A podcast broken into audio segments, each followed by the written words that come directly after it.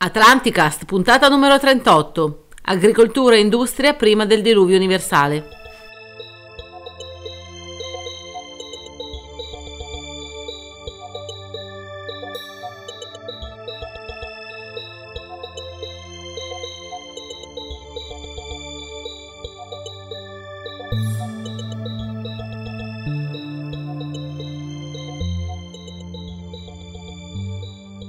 Saluto all'Emoriano da Eugenio. E un saluto atlantideo da Paolo per la trentottesima volta ormai. Ci si avvicina ai 40. Eh sì, sì, anch'io mi avvicino Ecco, ai 40. anche te. Io l'ho già passato da mo'. E, mh, puntata numero 38. Questa puntata di cosa parleremo? In questa puntata volevo tornare un attimo indietro. Andiamo subito a bomba, eh. Sì, subito a bomba. Volevo tornare un attimo a concentrarci su quello che era La puntata La- numero uno, no? Sì, l'origine de- de- di Atlanticast che nasce come studio sulle civiltà, il podcast dedicato al mistero, a tutto quanto, ma Però alle civiltà antidiluviane, soprattutto anche perché eh, molti podcast ascoltatori, una podcast ascoltatrice in particolare, so che è, è molto interessata alla- alle origini della, della nostra storia, quindi al periodo antidiluviano che avevamo affrontato nelle, nelle prime puntate del podcast e quindi Ecco, anche sulla subito. base di questo volevo riprendere in modo che magari anche l'ascolto suo sia lieto. Perfetto. Antidiluviano, però capiamoci bene. Nel senso che se si va a guardare il diluvio, allora, nel mondo ci sono centinaia di diluvi. Nelle Nelle leggende varie antiche, tradizioni, cioè eccetera. praticamente tutte le culture del mondo hanno a- all'interno della loro con della spesso loro volentieri un qualcosa tipo l'arca di un Noè, diluvio. ovvero alcune persone che si salvano all'interno di una barca, di un, di un, di un albero, o vanno sopra un albero, o succede qualcosa. Sì, mi vengono in mente i sette saggi, per esempio, della Perfetto. tradizione indiana, Ecco. indiana, sanscrita, dei Però, però, alcuni dicono che il diluvio biblico non sia lo stesso diluvio che intendiamo noi, ovvero glaciazione di Worm 11.000, 10.800, 11.000... E infatti io sono il primo. Perfetto. Però noi quando parliamo invece di civiltà antidiluviana ci focalizziamo sul discorso. C'è stata glaciazione di Worm prima, Sì, allora, da lì al vulcano Toba. esatto, sì, quando noi parliamo di civiltà, quando noi, sì, quando Noi, noi, all'interno del podcast. all'interno del podcast, all'interno delle ricerche del, del progetto Atlanticus, dovunque parlo di civiltà antidiluviana, mi riferisco a quell'intervallo di tempo che va dall'eruzione del supervulcano del Toba alla fine del periodo glaciale di Wurm, ovvero circa 12.000 anni fa. È altresì vero che in questo intervallo di tempo potrebbero essere successi altri eventi cata- cataclismatici di cui non siamo magari a conoscenza o eventi cataclismatici locali che hanno Sì, determinato certe zone. certe zone. Il diluvio biblico ed è, è il Mar altresì- Nero. Esatto, ed è altresì vero che dopo la fine della glaciazione di Wurm, avvenuta circa 12.000 anni fa, ci sono stati diversi eventi Appunto. Eh, locali, Catastrofici. eh, catastrofici, geogra- eh, geograficamente localizzati. Le alluvioni della, della, mm, della piana mesopotamica. L'alluvione del Mar Nero avvenuta circa 8.000 anni fa, sei- c'è chi dice 6.000, cioè, lì alcune datazioni sono controverse, io rimango più vicino alla- ai 6.000 agli 8.000 anni fa. E secondo me l'alluvione del Mar Nero, come ho più volte ripetuto e ribadito, è effettivamente quella di cui parla la Bibbia quando parla dell'arca Di Noè, sì. tanto, per la, tanto per la cronaca, anche perché comunque sappiamo che dall'alluvione del Mar Nero e quindi dalla diaspora, chiamiamola così, delle popolazioni che vivevano all'interno del bacino del Mar Nero o comunque nelle aree circoscritte, nasce eh, quella che è la civiltà poi storicamente Narrata nella riconosciuta, Bibbia. narrata nella Bibbia. Sì. Abbiamo Noè che si arena con, la- con l'arca sul monte Ararat e infatti nei pressi, nei pressi, nei dintorni, un Quella raggio di zona. 50-60 km comunque, abbiamo Gobekli Tepe, Kisir Tepe e tutti quei luoghi strani, Sì, quei siti sì. ehm, archeologici misteriosi di cui non, um, alcune cose non si spiegano e che tra l'altro an- anticipano la scoperta, quella che in, uh, nella storia viene definita la rivoluzione agricola del Neolitico. Sì. Perché avere un Gobekli Tepe 8000 anni fa, un tempio, Forse anche di più. forse anche di più, un tempio, una città o comunque un qualcosa, sedentarietà significa uh, agricoltura, perché se rimaniamo all'idea degli, uom- degli uomini preistorici o comunque prima che del Neolitico, cacciatori. cacciatori raccoglitori, non potevano esistere società urbane come Gobekli Tepe, come Gerico, che poi di Gobekli Tepe è stato trovato solo quello, però dubito Ha che intorno a que- eh, appunto, a parte che hanno, hanno scavato solo lì, ma poi dubito che intorno a quello ci fosse soltanto del deserto e basta. Cioè Infatti, qualcosa Infatti. ci sarà stato. Però allora edifici significa appunto sedentarietà e sedentarietà significa anche agricoltura. E infatti uno degli argomenti della puntata di oggi era Aspetta, proprio... aspetta. Prima di parlare di questo, mi è venuta in mente una cosa. Eh, lo tsunami che è successo qualche anno fa Indonesia. in Indonesia. Ok, adesso noi l'abbiamo trattato in un certo modo perché abbiamo una civiltà tecnologica per Sappiamo cui cosa siamo siamo riusciti, e siamo riusciti anche a minimizzare un po', eh, a soccorrere, a trattare in un certo modo. Però la stessa cosa fosse successo 500 anni fa, sarebbe stata vista come catastrofe, diluvio, non tanto distante da queste cose. Ah beh, assolutamente, sarebbe entrato comunque... Cioè Molto più di evento- quello che è Sì, beh, un attualmente. evento, un evento di quel genere storia. sarebbe entrato nella, nella storia, nel retaggio culturale di quella popolazione in modo ancestrale, in modo atavico, in modo viscerale, tanto da essere tramandato oralmente prima e in forma scritta dopo, come appunto un diluvio, una catastrofe, la fine del mondo eh, e, e tutto quello, gli annessi e connessi sì, sì, sì. Di quello che è anche il diluvio universale, attorno al quale poi chiaramente si innesta la, la metodologia del mito, di cui abbiamo accennato anche nella puntata precedente, che sfrutta l'evento storico Per creare... per creare, ve- per veicolare contenuti, informazioni esoteriche di ben altro, di ben altro spessore, che non, siano soltanto, che non siano soltanto storiche. Ok, tornando a quello che dicevi prima, Tornando a quello che dicevo prima, se abbiamo esempi di, mm, come dire, di culture urbane prima del- di quanto la, la storia ci collochi o presupponga la, la comparsa, la scoperta dell'agricoltura attraverso la rivoluzione agricola del Neolitico, cioè avere una città come Gerico o avere dei ritrovamenti di cui adesso andremo a parlare, addirittura antecedenti ancora di diverse migliaia di anni, fa presupporre che l'agricoltura non sia effettivamente una scoperta eh, solitaria e circoscritta ehm, in Mesopotamia nel, ehm, intorno a, a 6.000-5.000 anni, 5.000 anni fa, quindi quando nascono le civiltà urbane. Perché da quello che ho sempre studiato, poi se quello che ho sempre studiato a scuola era una fregatura, Eh. perché in realtà poi ai livelli accademici sanno benissimo che la cosa com'è? che la storia non è così, questo è un altro paio di maniche, però da quello che ho studiato io, la rivoluzione agricola collegata alle prime civiltà urbane avviene in Mesopotamia nella mezzaluna fertile 5.000 anni fa, se non erro, 5-6.000 anni fa. Diciamo che il bigino di storia narra questo. 7000 se proprio vogliamo, cosa adesso non mi ricordo precisamente, ma sicuramente non 23.000 anni fa. Sicuramente. Eppure studi scientifici, e qui sta parlando di elementi oggettivi, non certo di congetture o supposizioni, affermano che l'agricoltura sia nata per sopravvivere all'era glaciale, quindi ben prima della fine della- eh, dell'era glaciale. E lo dimostrerebbero l'analisi di frammenti di macine di 23.000 anni fa, 23.000 anni fa, Quindi precedentemente a meno di una decina di di migliaia una decina di di, migliaia di anni, cioè stiamo tornando indietro di, di moltissimo.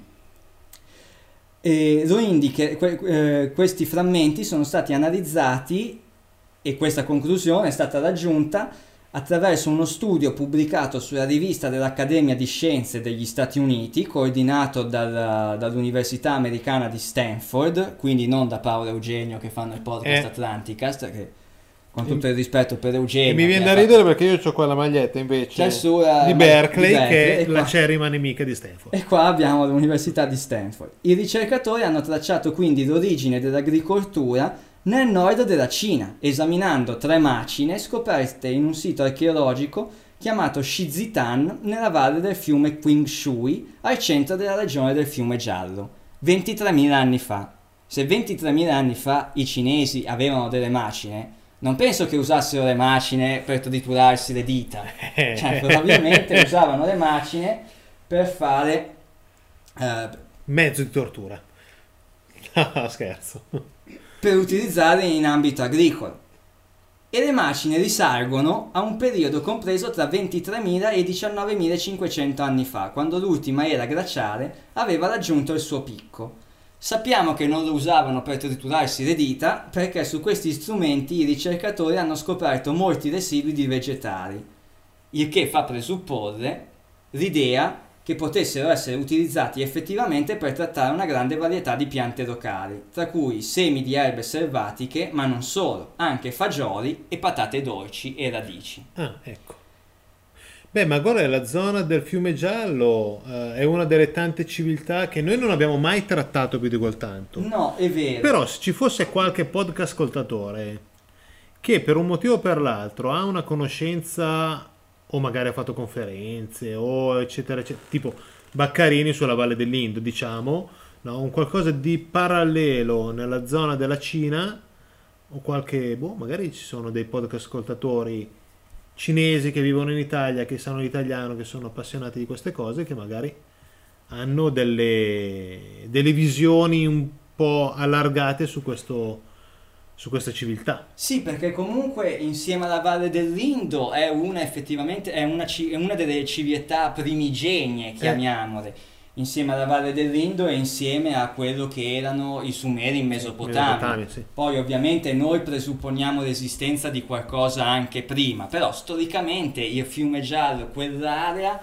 è sicuramente di rilevante importanza dal punto di vista mh, antropologico e storico.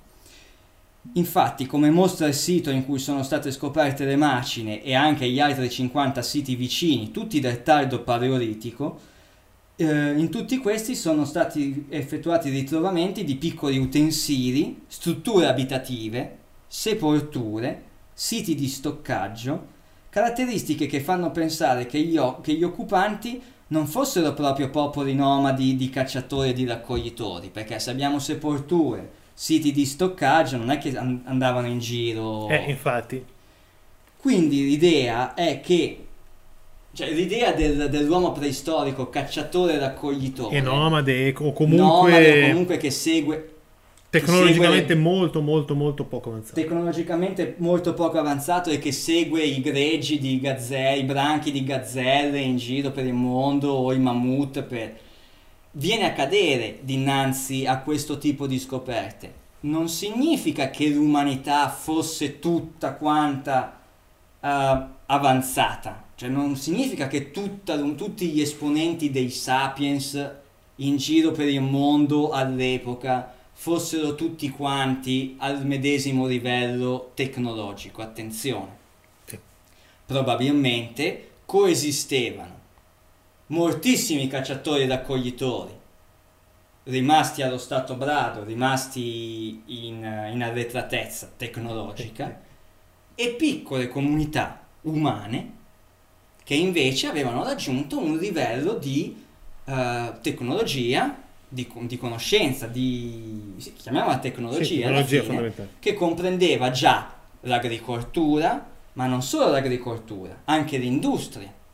Ovviamente non l'industria metalmeccanico, l'industria elettrotecnica o nucleare di oggi, ma Però se eh, anche l'invenzione della ceramica scopriamo risalire a 20.000 anni fa, eh, vuol dire che, avevano... significa che bisogna rimettere in discussione un po' di cose. Sempre in un sito cinese, la datazione al radiocarbonio di una serie di frammenti di vasellame sposta indietro nel tempo l'introduzione di questa tecnologia. Secondo questa analisi, l'invenzione della ceramica non risalirebbe alla ri- alla rivoluzione neolitica, ma al precedente periodo dell'ultimo massimo glaciale. Mm. La scoperta corrobora la tesi secondo cui l'uso della ceramica abbia rappresentato un punto di svolta nella strada verso lo sviluppo dell'agricoltura. Ok, ma siamo ancora una volta in epoca antidiluviana per come la intendiamo Mi noi. sarebbe- no, eh, stavo, stavo ragionando. Una linea temporale parallela partendo da lì, senza la glaciazione di Wurm, quindi senza le messo- problematiche, eccetera. Adesso dove saremmo? Perché tu intendi chiaramente la fine della glaciazione di Wurm come effettivamente un momento in cui Eh, in cui c'è una, In cui c'è uno stop. Uno stop, sì, fondamentalmente l'idea è quella. Lì si era già una certa tecnologia, ci si stoppa, si ritorna indietro. eh, e quindi regressione, una regressione, cioè, stop, perché stop, dopo, regressione. La, dopo la glaciazione si immagina deve ripartire. Sì, si immagina di dover ripartire da capo con tutti gli annessi e connessi. Sì, magari ci sono delle- dei ricordi, di- delle conoscenze tecnologiche o altro per far ripartire un po'. Però la velocità, lo spunto che c'era prima, Sì, diciamo che è stato arrivati? interrotto, si è, si è interrotto con la fine della glaciazione di Wurm e quindi con la... Ci sarebbe un podcast olografico. E può darsi, Eh, può darsi, potremmo essere già su Marte davvero e proiettare da là direttamente, direttamente le immagini nella, nella Terra, così potremmo fare già il progetto Blue Beam e Infatti, stavo pensando la stessa cosa. e instaurare la, religione- la Ah. nuova religione mondiale in adorazione a Eugenio e Paolo che fanno il podcast che diffonde verità Eh, però- e conoscenza nel mondo. Però anche del progetto Blue Beam e di queste cose dovremmo prima o poi... Beh, un po' avevamo accennato Sì, nella puntata sì, sì. dedicata all'utile idiota. Dove... Ma anche a Giovanna d'Arco quando si Sì. parlava, cioè ogni tanto qualcosina si dice, però... Sì, anche perché poi vedi, cioè, alla fine quello che facciamo noi anche all'interno del podcast non è nient'altro che lo stesso stile, lo stesso approccio che abbiamo durante i giovedì del mistero. Ovvero parlare di tutto e di più e scoprendo che attraverso, argomentando questo tipo di tematiche, magari inizi a parlare della preistoria e finisci a parlare di Plutarco o, o della, o della filosofia Sì, fondamentalmente o sì. della filosofia concreta. Tornando invece al discorso della- dell'agricoltura e della ceramica, abbiamo che eh, fino a poco tempo fa si riteneva che la produzione della ceramica fosse iniziata nel corso della cosiddetta rivoluzione neolitica, di cui si parlava prima, e che fosse opera di popolazioni già in via di transizione verso un'economia basata sull'agricoltura e sull'allevamento. Recenti scoperte hanno però messo in dubbio questo quadro e aperto la possibilità a scenari differenti.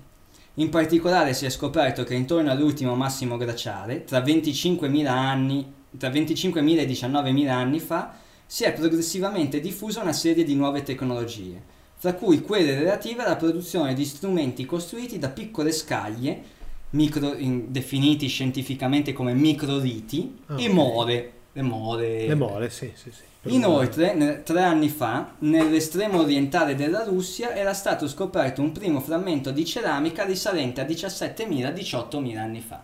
Vedi. Cioè, ora, pensare che 17.000 anni fa, 18.000 anni fa, qualcuno fosse in grado di produrre ceramica, negli articoli che ho letto e che ho approfondito per eh, preparare questa puntata, sembrava la cosa più naturale di questo mondo. Onestamente a me ha scioccato.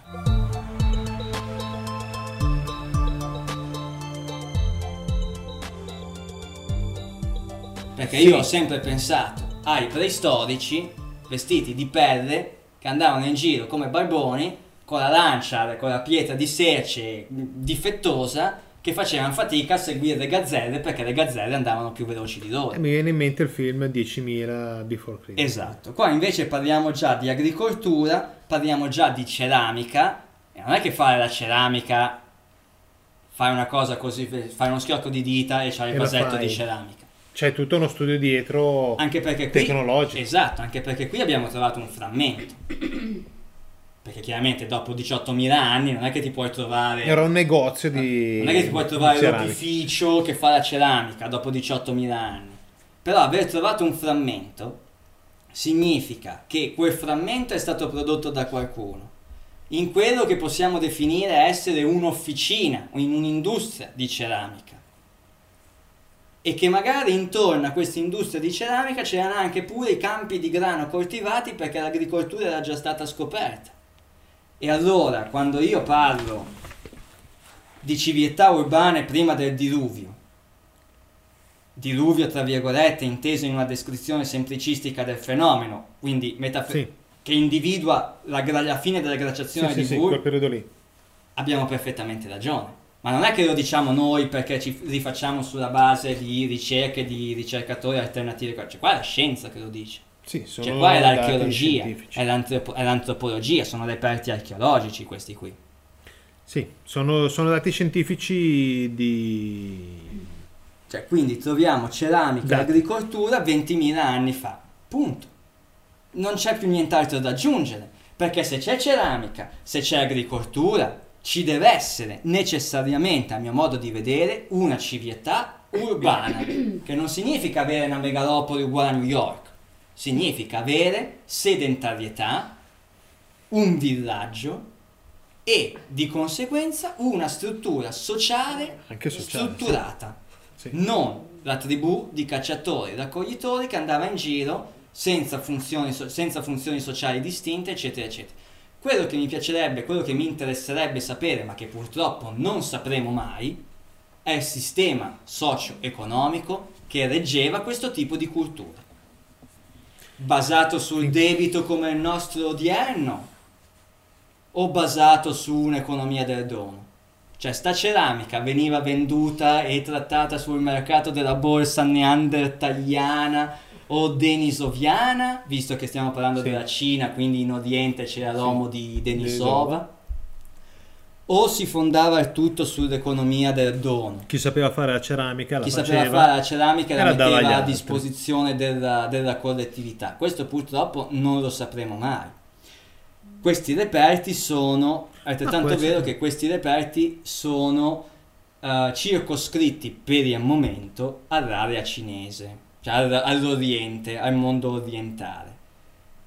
Non abbiamo la certezza che i nostri amici Neanderthal, su cui si sono concentrate molte delle ricerche del progetto Atlanticus, fossero in grado di eh, realizzare questo tipo di manufatti, né che fossero in grado, né che, fosse, né, che avessero già le conoscenze per una eh, produzione agricola.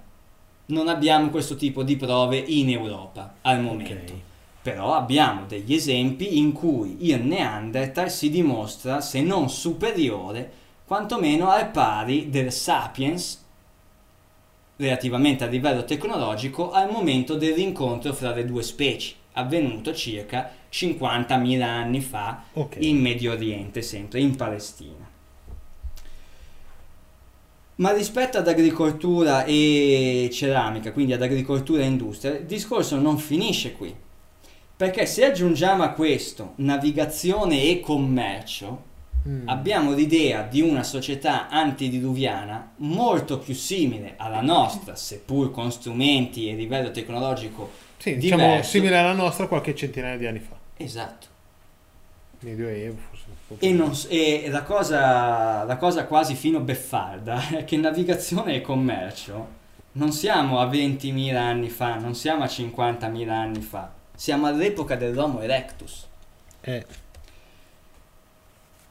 Le prime navigazioni sembrano essere state realizzate dall'Homo erectus già centinaia di migliaia di anni fa. Anzi, addirittura la presenza dell'Homo erectus è da tempo nota in Indonesia, sull'isola di Java, con i primi fossili risalenti a un milione e mezzo di anni fa. Per cui ehm, io ho postato sul... cioè questo per dire che cosa? Io ho postato sul gruppo Il Salotto di Atlanticus un po' di tempo fa uno strumento sì. che è un link a, a uno studio, a un sito interessante, a un sito scientifico che descrive e presenta la cosiddetta teoria antropologica dell'Out of Africa 2. Ok.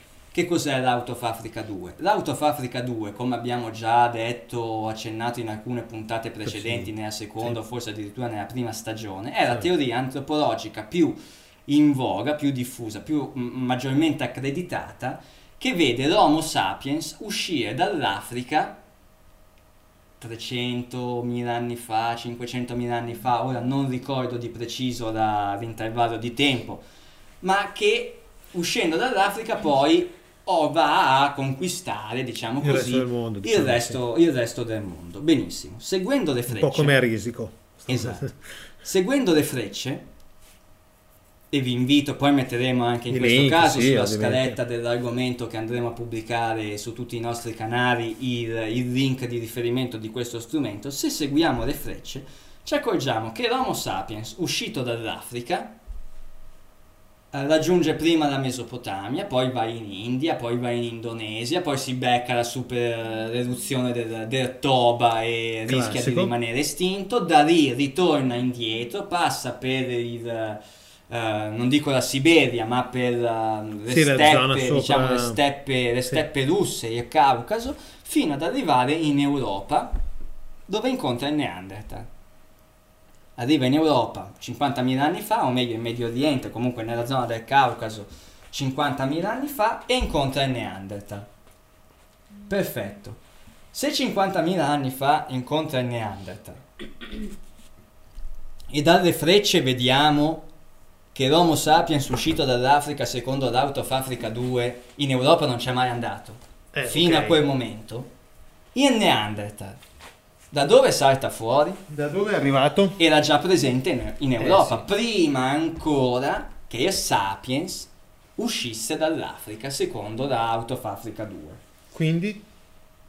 Quindi il Neanderthal era preesistente, così come l'uomo di Denisova era già preesistente In in, uh, in Asia. Sì, in Asia. In Asia, diciamo così, nei, presso Sì, i monti. Altai in modo particolare.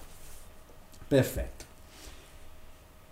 Senza andare a prendere in considerazione ipotesi aliene che sono venuti Ok. giù dalle Pleiadi, come alcuni vengono a sostenere che ci sono 650 Che poi magari è vero, però sì, però alcuni vengono a sostenere che ci sono 650 razze aliene coinvolte nella creazione del genere umano. Io, io la considero una visione fin troppo antropocentrica. Cioè, io non penso che il resto dell'universo abbia tutta questa attenzione nei confronti della Terra.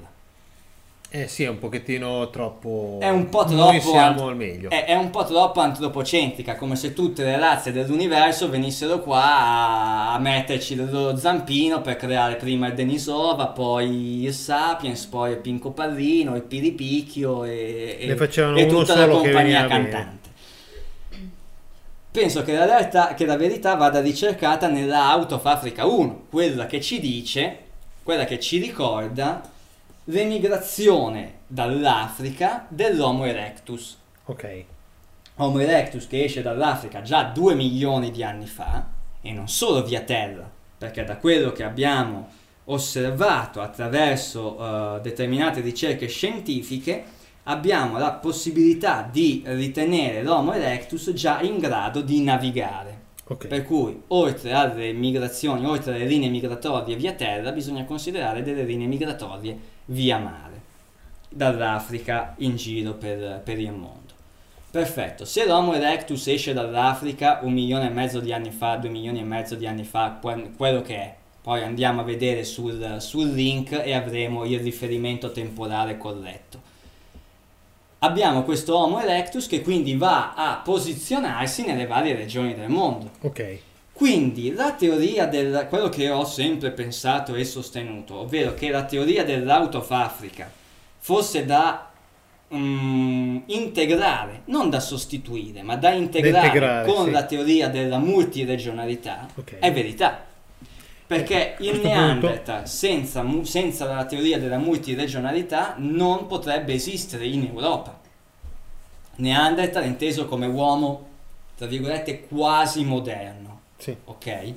Non poteva esistere se non attraverso l'evoluzione in chiave multi, in- sotto una chiave di lettura multiregionale dell'antica immigrazione dell'Autofafrica 1. Ok. Ok? Quindi, se vogliamo di- delineare un quadro estremamente sintetico, possiamo avere l'Erectus che sorge in, in Africa, che Sì. poi lascia l'Africa per n motivi, che non si capisce perché mai avrebbe dovuto lasciarla, ma va bene, facciamo finta che lascia Aveva l'Africa voglia di girare. aveva voglia di girare il mondo, faceva il turista, ha occupato le varie regioni del globo e poi nelle varie regioni del globo si è evoluto nelle diverse forme. Ok. In Europa come Neanderthal, in Asia come Homo di Denisova e in Africa come, come Sapiens. Perfetto. Sapiens che a un certo punto a sua volta decide di lasciare l'Africa perché si era rotto le scatole, comincia a girare per il mondo e incontra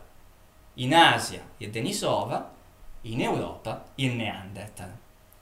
Il Neanderthal nel frattempo, qua evidenze scientifiche ovviamente non ne abbiamo, qui possiamo solo congetturare, ma il Neanderthal in Europa avrà avuto anche lui un suo percorso di evoluzione tecnologica o sono stati solo i cinesi a inventarsi l'agricoltura e la ceramica? Vabbè, sicuramente ci sarà stato. Non dimentichiamoci che eh, alcuni reperti dimostrano, denotano come il Neanderthal non fosse quel selvaggio caprone che una certa iconografia ci ha, ci ha portato a pensare. Noi vediamo il Neanderthal vestito con le pelli che Sì, a me viene in mente il eh, faccia compagno di Martir Mistero. Esatto, quella faccia un po' un grugno che non sapeva parlare. non- In realtà sembra che Neanderthal fosse tranquillamente in grado di realizzare un linguaggio, Ok. aveva prodotto degli strumenti musicali, Sì, mi ricordo che ne avevamo parlato. ne avevamo parlato con eh, Sabina Marineo. Sì.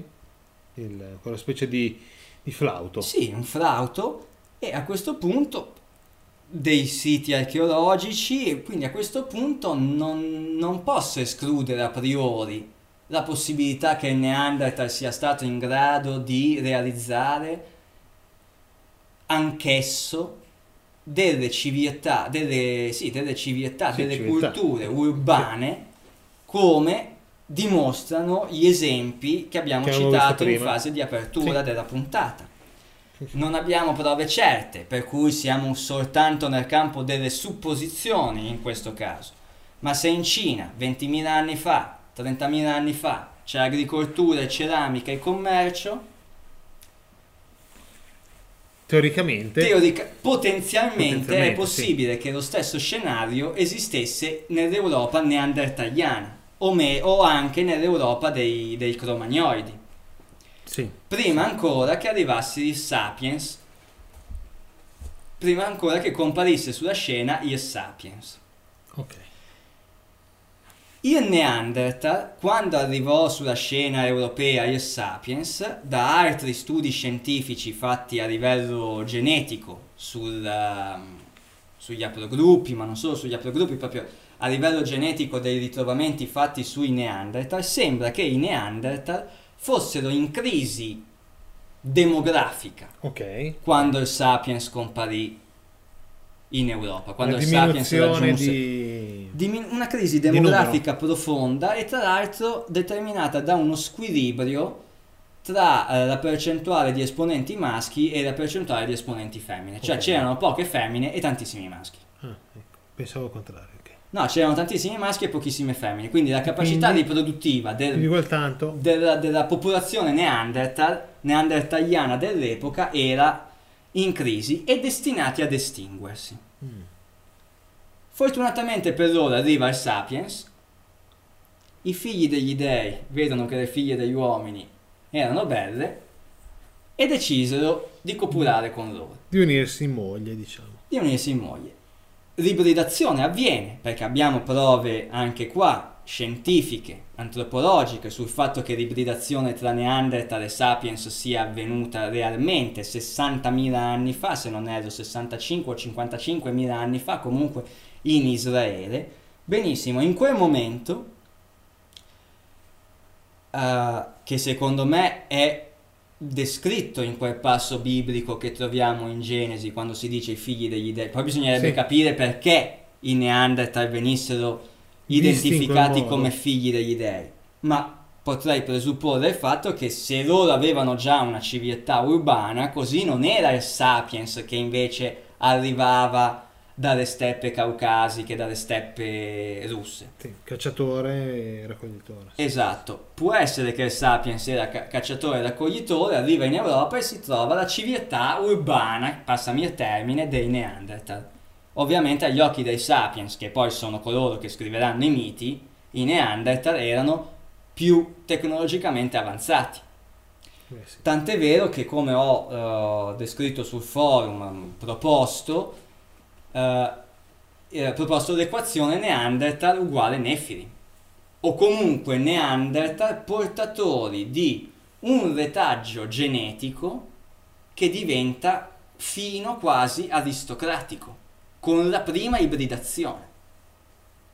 Il primo Neanderthal che si mette insieme, che si unisce a un sapiens, crea, tra virgolette, il semidio, Ok, crea quindi la stir- quella stirpe aristocratica che poi diventerà eh, che diventerà poi la, mm, come dire sì, il fulcro della... il fulcro del, del- del potere visibile sulla terra nel corso dei millenni successivi Eh sì. quelle- quella fenotipicità propria degli europei, dei neandertaliani e dei cromagnon, dei cromagnoidi, diventa poi l'elemento distintivo che eh, la generalità della popolazione attribuisce ai propri dei, ai sì. propri sovrani, i faraoni e le divinità eh, per esempio Osiride che veniva definito il bel dio dell'Occidente. Perché? Perché aveva delle fenotipicità proprie europee e caucasiche. L'occhio azzurro, tutto il fenomeno del biondismo in Grecia, affrontato in, una- in un articolo di cui poi posteremo il link. Per cui il retaggio genetico proveniente da neandertaliani e cromagnoidi, la mia domanda che continuo a pormi, è effettivamente ciò che poi ha dato origine a quella stirpe, a quella genia, a quella genealogia di Nefilim, chiamiamoli come la Bibbia ci ricorda, dei semidei. Perché se è vero, Spostare, che, sì. divi- se- perché se è vero che la divinità nel mito non debba essere evemerizzata, come abbiamo visto anche nella puntata precedente, perché quella figura nel mito è veicolatrice e portatrice di contenuti esoterici profondi e legati a, un, a un'iniziazione misterica cui parla, in cui si parla di altre tematiche, di altri argomenti più connessi alla natura dell'universo e quant'altro, è altresì vero che quella stessa figura corrisponde a una funzione che nella struttura sociale del- di una qualsiasi cultura esisteva. Osiride. Prendiamo il caso di Osiride.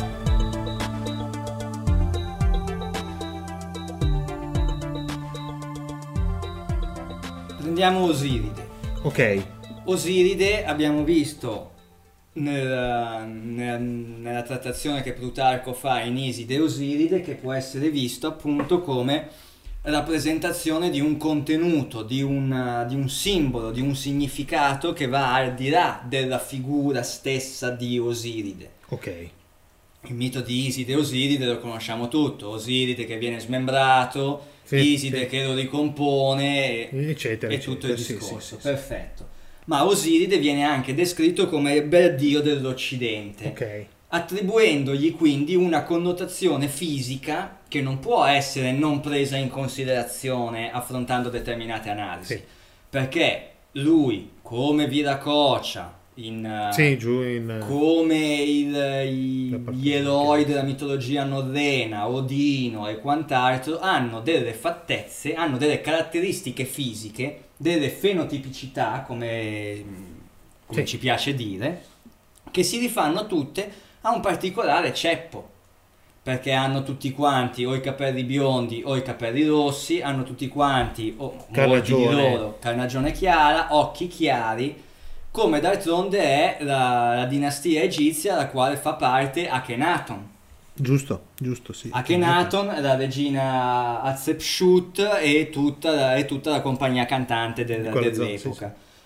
Uh, e in questo mi ricollego anche al discorso che se Akhenaton, come alcuni ritengono, equivale alla figura di Mosè o comunque Mosè uh, appartenente alla casta sacerdotale di Akhenaton o comunque alla famiglia di Akhenaton, c'è addirittura chi, ti- chi pensa che Akhenaton o comunque che la dinastia di quei faraoni sia eh, discendente di derivazione di Giuseppe quando nella Bibbia gli ebrei con Giuseppe, ancora non erano ebrei, Eh, no, infatti, sì, quando, quando- quando nella Bibbia si parla di Giuseppe che va in, in- in Egitto, non Ok. Giuseppe della nascita di Gesù No, no, no, Cristo, no, cioè no, no, no, Giuseppe il eh, sì, sì, sì, patriarca. sì, sì, patriarca, no? Giuseppe che va in, in Egitto e poi arrivano i fratelli, le varie altre Sì, tribù, Tribù, ok. che quindi vanno in Egitto e eh, c'è alcuni che pensano che addirittura che, i farao- che alcuni faraoni di quella dinastia fossero effettivamente di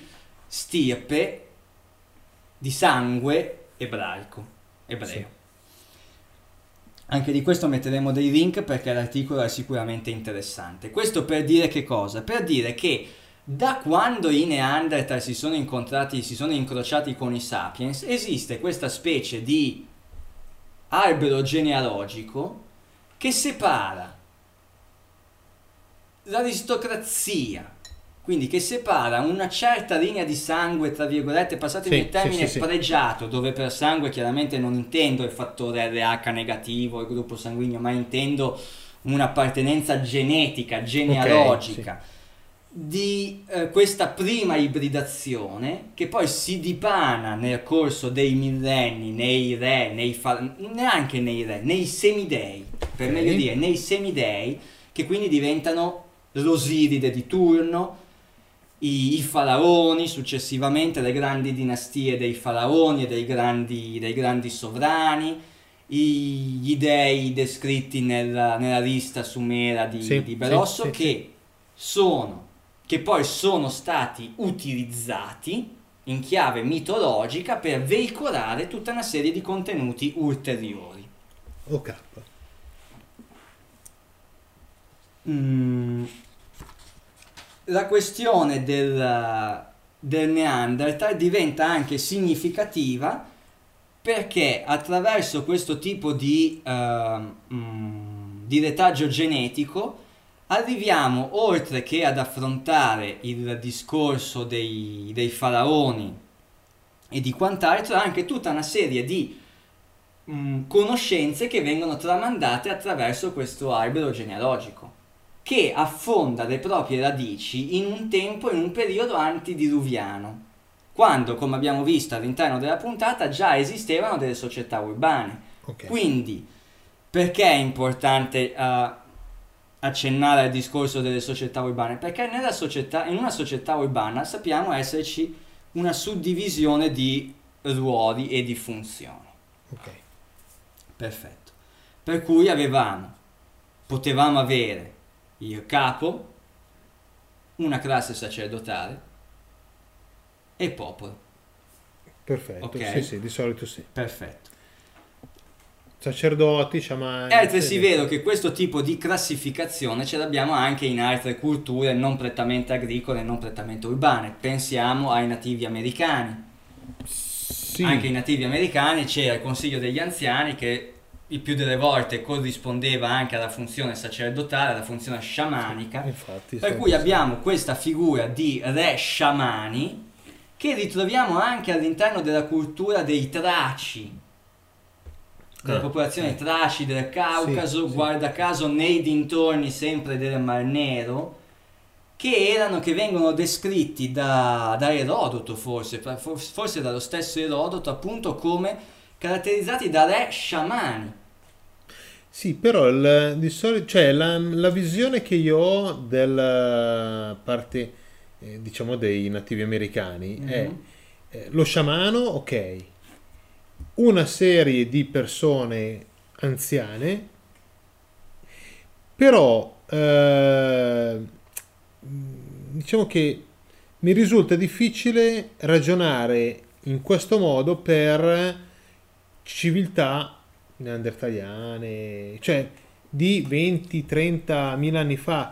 Mm, non lo so, ecco, non, Io vedo non, anche... non- non- non- non ho mai ragionato. In realtà io vedo In- anche all'interno in della società neandertaliana o comunque di una qualsiasi società antidiluviana che possa essere No, no, no, diciamo che che, possa da essere... come li stai facendo vedere te stasera, sì.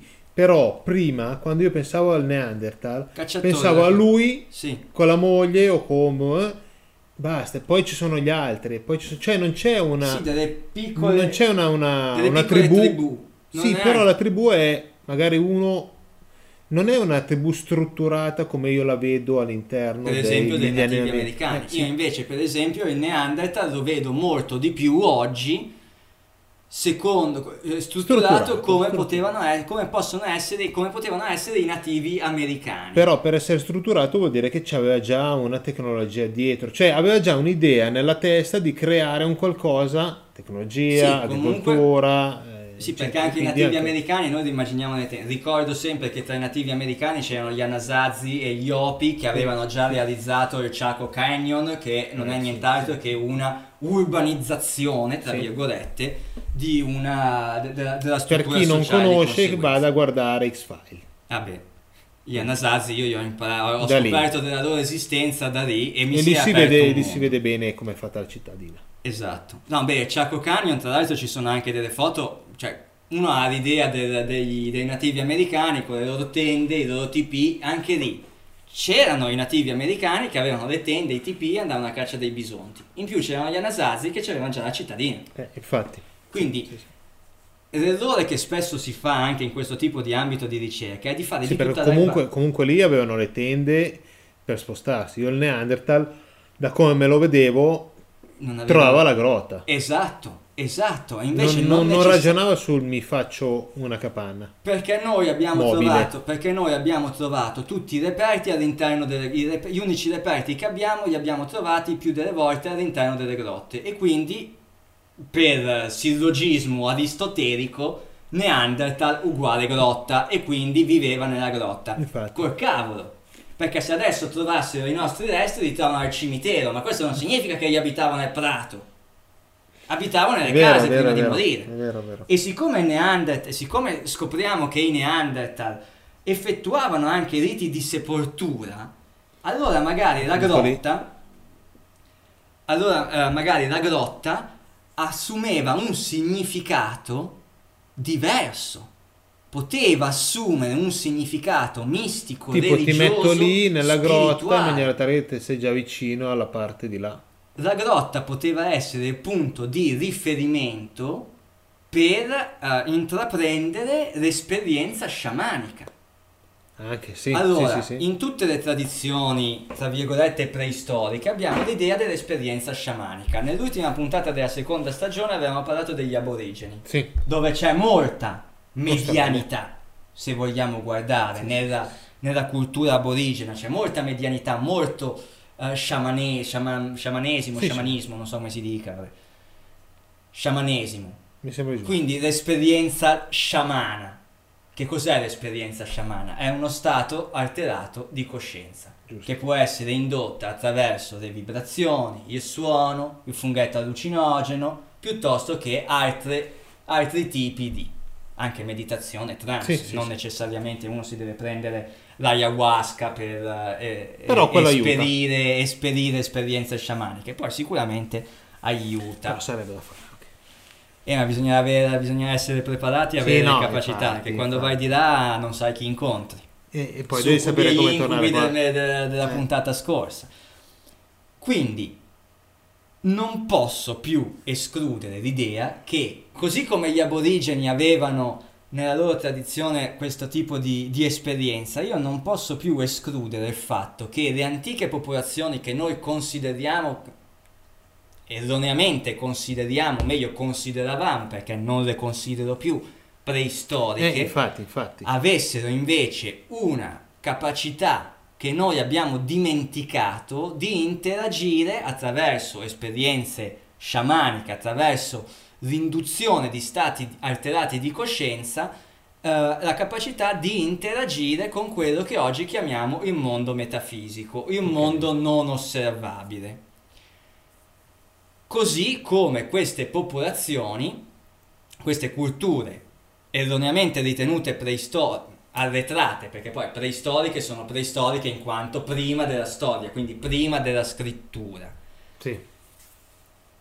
Ma è erroneo pensare che queste eh, culture preistoriche non fossero in grado di conoscere determinate, determinati saperi. Io sono convinto che tutta la questione della precessione degli equinozi e tutto, e tutto il sapere atavico che poi viene incarnato e tramandato attraverso i miti, l'esoterismo, il pincoparlo, eh, i misteri iniziatici e tutto quanto, affondi le radici nelle scoperte, nelle, nelle, nella consapevolezza che codesti preistorici avevano già acquisito attraverso non so bene quali, eh, quali tipi di esperienze.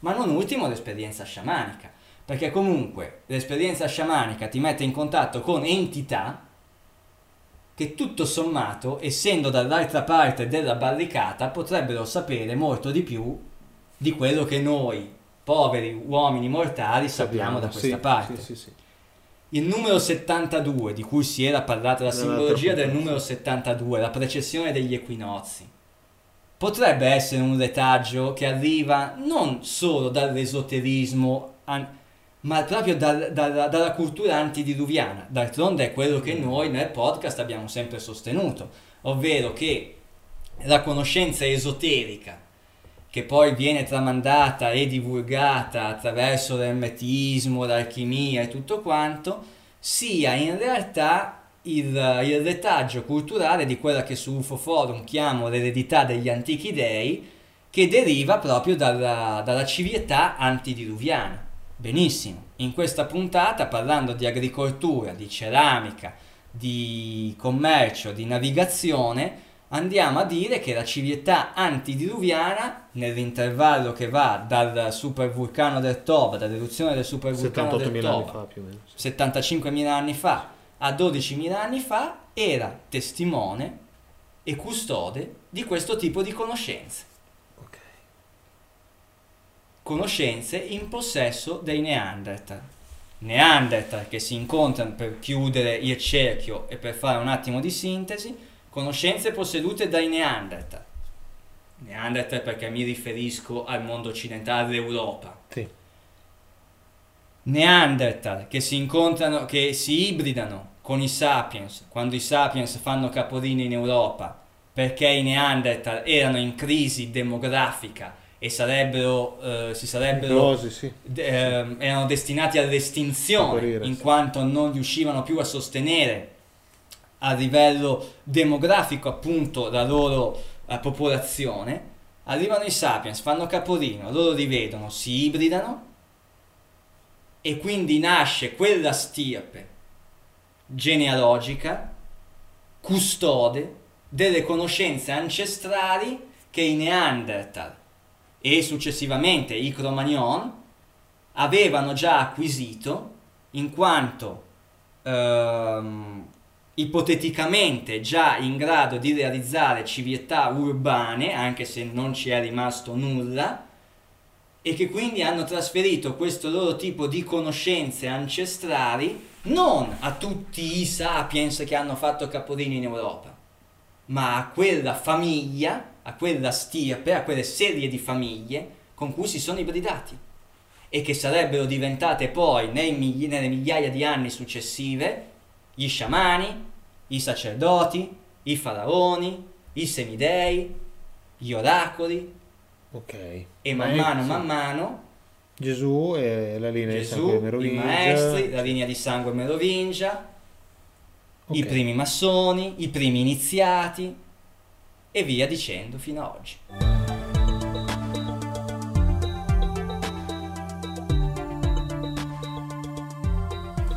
E queste stirpi, queste famiglie, questa, questa sorta di stirpe del Graal, come l'abbiamo chiamata all'interno di uno dei thread aperti su UFO Forum, rappresentano anche quello che è quella sorta di potere invisibile che da sempre, da migliaia di anni, eh, esercita il proprio controllo, il proprio dominio sul, sull'intero mondo. Perché, come sapete, noi pensiamo, noi del progetto Atlanticus abbiamo immaginato questa sorta di potere invisibile. Eh, però anche lì, eh, perché ci stavo ragionando proprio in questi giorni sul discorso in, eh, su Facebook, così, sul ragionamento eh, Turchia, Nato, Obama, Esatto. Russia, Sei Putin. passato dal salotto di Atlanticus Ecco, recentemente. Infatti, infatti. E il ragionamento è, eh, non, sono quest- non sono queste persone, cioè non è Erdogan o Obama o Putin. Quello è il livello, di, pot- quello è il Quello livello di potere visibile. Perfetto. con Sopra- cui noi ci interfacciamo. Però Ma sopra di loro c'è un potere invisibile, che non invisibile perché è metafisico, perché è fatto di, di spiriti o entità sovrannaturali. Invisibili- invisibile semplicemente perché noi non lo vediamo o non lo percepiamo come tale. Lo perché loro non si, sol- facciano- non si fanno conoscere. non si fanno conoscere, ma in realtà i loro nomi sono noti. Sono, sono, le corporazioni, eh, sono sì. le lobby, sono i potentati economici e dietro queste sono le grandi sigle, le sovrastrutture internazionali che e dietro queste sigle comunque ci sono persone. Allora sì che hai ragione tu, non si fanno conoscere. Perché Cioè, chi ecco, c'è po'- dietro la BlackRock uh, In- Investments? Grande fondo di investimenti, private equity, che praticamente ha in Chi mano mezza Wall Street. Chi è che c'è dietro? Il nome non lo sai. Cioè non sai chi è che ci mette i soldi. Che cos'è la BlackRock? Che cos'è un private equity?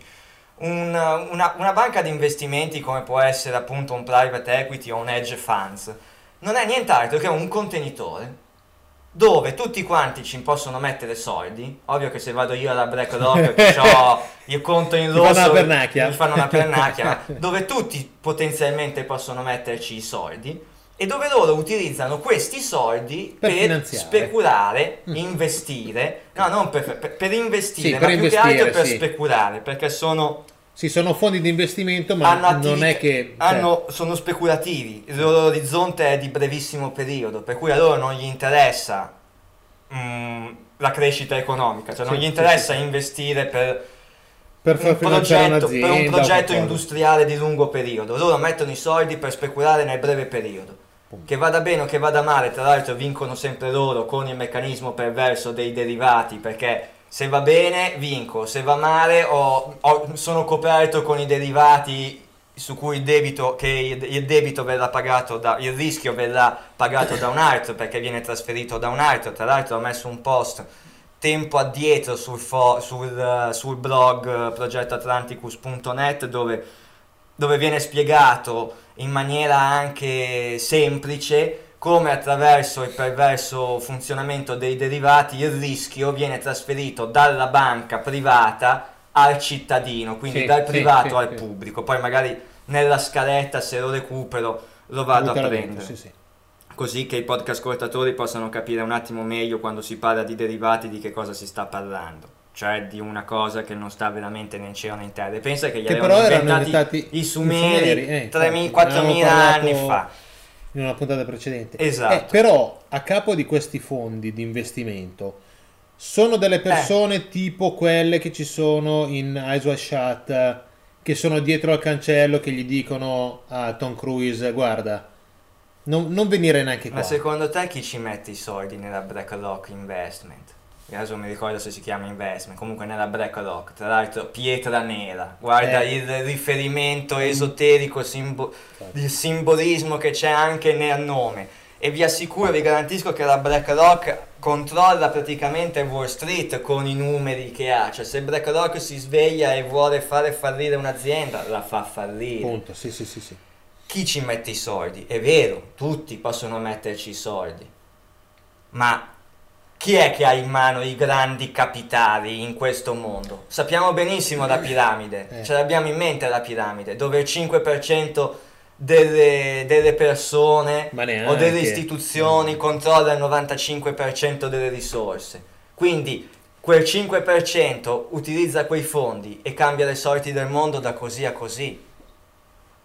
E accanto a BlackRock ce ne sono altre di istituzioni di questo genere. Quello è il livello di potere invisibile.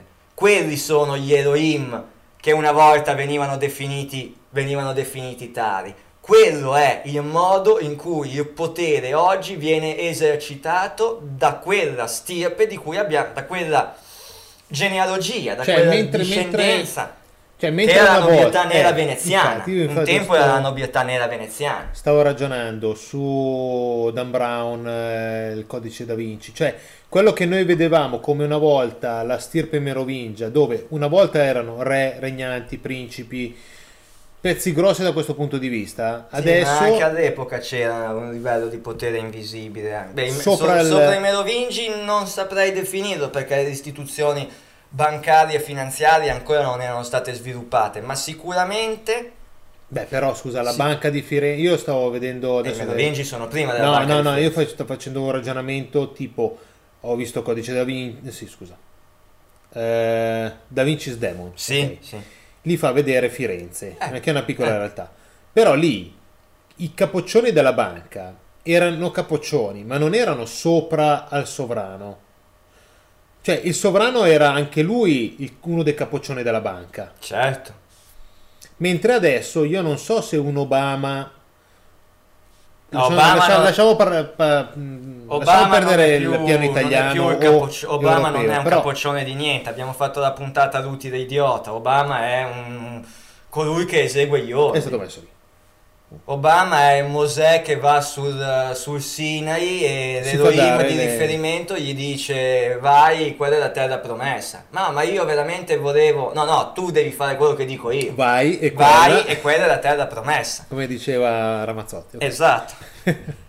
quello, è, quello è il discorso. Per cui è vero, ci si attacca a Obama, ma non, fosse, non, non- non c'è lui, ce n'è un altro, eh, succede la stessa cosa. Perché un conto è la politica interna, un conto è la riforma della sanità, un conto sono i diritti, un conto è la gestione, un conto è la geopolitica internazionale. Lì schi- lì, lì ci sono altri interessi in ballo, lì ci sono altri potentati che agiscono e sono quelli che e sono quei potentati che io appunto definisco il livello di potere invisibile. Invisibile semplicemente perché noi non siamo in grado di interfacciarci a loro. Tu hai come punto di riferimento Obama, hai come punto di riferimento Renzi, voti per il Parlamento italiano. Ma Ok. se BlackRock definisce che su in Wall Street deve crollare del 20%, stai tranquillo che Wall Street crolla del 20%. Indipendentemente, Indipendentemente da, da che c'è in Obama, che c'è... Se viene ordinata una guerra perché le multinazionali delle armi devono vendere le armi e non sanno dove mettere le armi o cose del genere, una guerra non nasce solo per quello, nasce anche per altri motivi, ma No, sicuramente le multinazionali delle armi dietro ci stanno. I vaccini, puoi metterci su chiunque come presidente del consiglio, che faccia parte chiaramente della, della politica tradizionale, sì, diciamo sì, così. sì, sì. Quando la Novartis ti deve vendere i vaccini e tu glieli devi comprare, punto. Finì, cioè non, non- il non ci sono altri, altri ragionamenti. Se Novartis arriva lì e ti dice devi comprarmi 100 milioni di, di vaccini a 5 miliardi di euro, tu glieli devi comprare. Novartis per, per dire Sì, qualsiasi sì, una, altra una delle tante multinazionali del farmaco. Ah, I potentati, quelli che io definisco Aspetta, Elohim pensando, te, te parlavi di utilizzando- Novartis, adesso mi ric- non mi ricordo se è la Novartis o quale altra azienda farmaceutica, che è comunque la, la IG Farmen. Sì, che Che è quella legata al regime nazista. È, è regata, che era quella che aveva, diciamo, tra parentesi, non dico inventato, però... eh, il gas con gas, cui facevano fuori gli ebrei nei ma campi. è, Eh, è sempre la stessa. È non so se è Novartis, Eh, ma la IG Farben è comunque sì. famosa. Sì, Eh, sì, è Cioè, adesso è un nome famoso che non mi... Non... Sì, assolutamente sì. Adesso non mi ricordo chi sia, non, non, San non Google ci aiuterà. San Google ci aiuterà. Non è, non è comunque, non mi pare sia Novartis, ma No, no. allora le multinazionali che hanno in mano il controllo di tutto, lo sappiamo. Mi verrebbe da dire la Bayer, però... Allora... Eh, non è escluso. I comparti sono energia, agroalimentare, Tu scrivi Chi- IG e viene fuori Farben in Google, ottimo.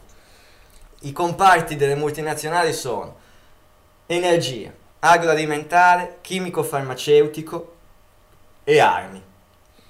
Questi sono i quattro settori che hanno in mano le sorti del mondo.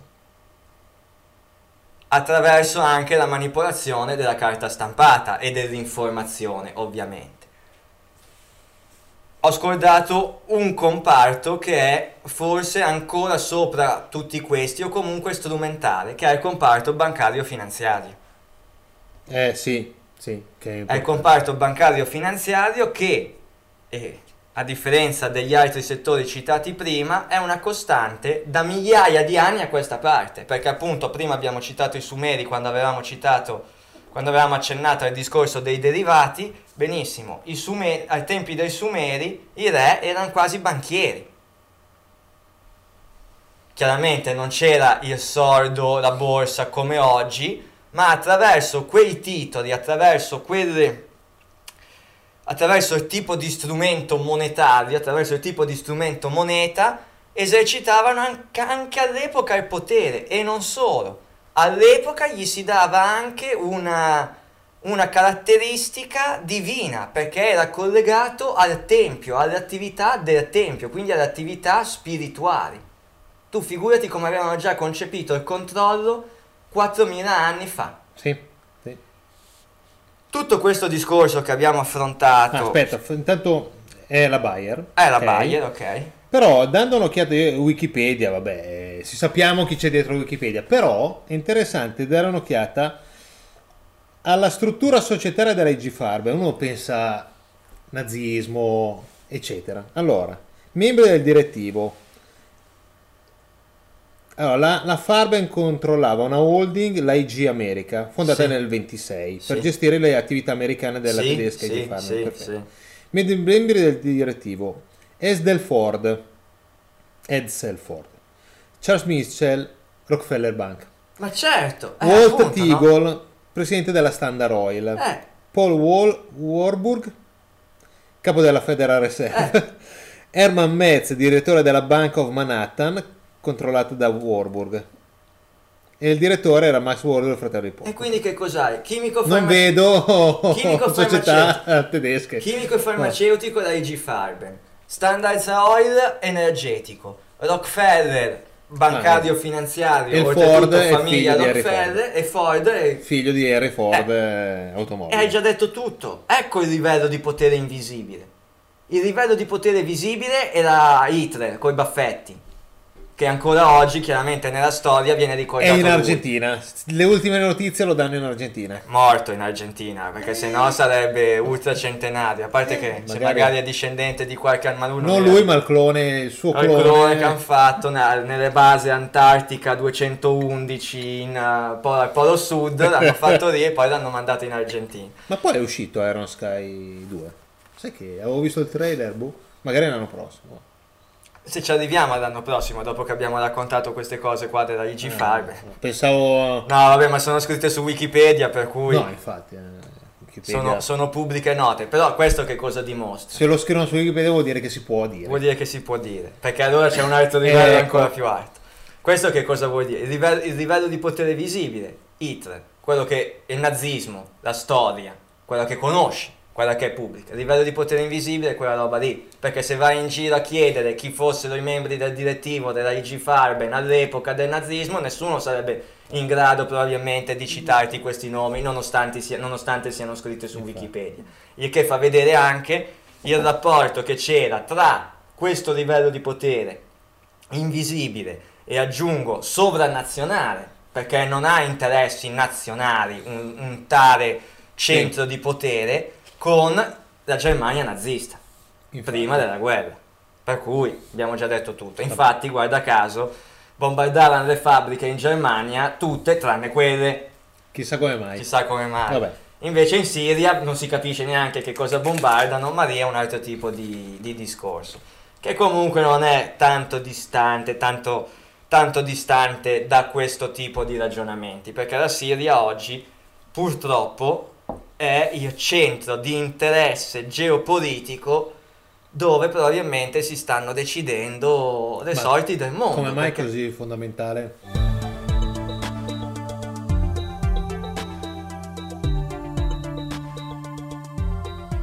è fondamentale un po' per tutti, sia per il mondo islamico che sta vivendo l'ennesimo scontro tra sciiti e sunniti, Classico. dove abbiamo da una parte quindi l'Arabia Saudita, il Qatar, gli Emirati Arabi, gli alleati occidentali sostanzialmente, Turchia compresa, e dall'altra invece l'altro lato del- dell'Islam, sebbene l'Islam abbia mille sfaccettature Sì, però- ulteriori, però... i due grandi insiemi sono sciiti e sunniti, quindi dall'altra parte invece abbiamo l'Iran, Infatti. alleato della Russia, eh, la Siria oggi, e la Siria è importante proprio perché rappresenta uno degli ultimi avamposti laici innanzitutto Sì. in, un- in una zona dove Oramai è oramai è andato tutto quanto a catafascio grazie agli, sì. al- agli interessi atlantisti nella regione.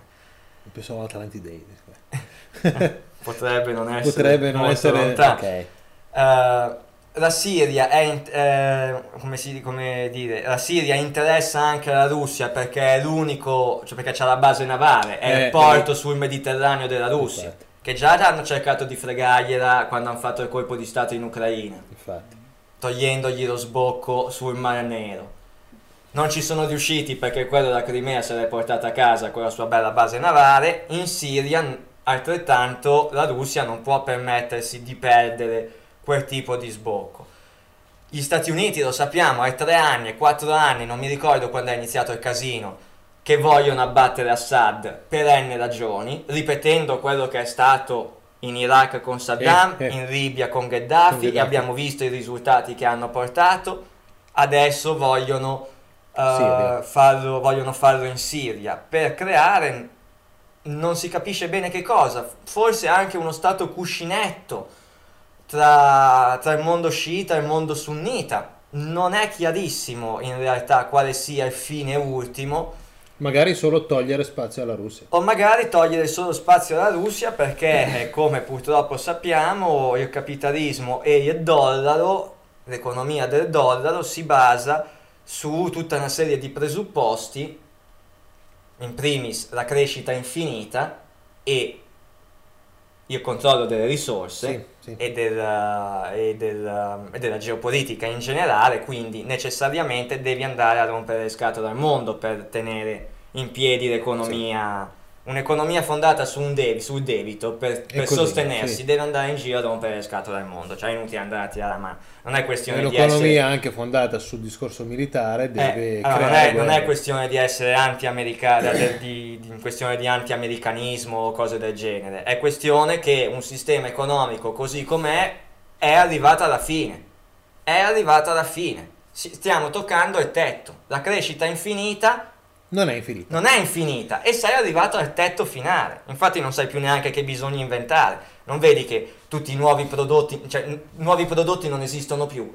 Ti creano solo nuovi bisogni che non si sa bene neanche che cosa soddisfino. Perché guarda le pubblicità, adesso si sono inventati il telefonino con la custodia di pelle, ma chi se ne frega della custodia di pelle? Cioè voglio dire, adesso... Ah, cioè, sì. No, telefoni- no, no, io la pubblicità la mando sempre avanti. eh, fai, che? fai bene. Però- un telefonino che il telefonino che sé- c'è la custodia di pelle. Ho capito, ma che, che, bisog- che, che cosa serve? Cioè, non, non ha Vabbè, è bello da toccare. Ma sì, ho capito. Quello è il paradigma della crescita infinita. Scusa. Creare, No. dei, Figa. creare dei bisogni inesistenti per far aumentare il prodotto interno lordo. Ma di questo parleremo in altre puntate successive, probabilmente nel 2016.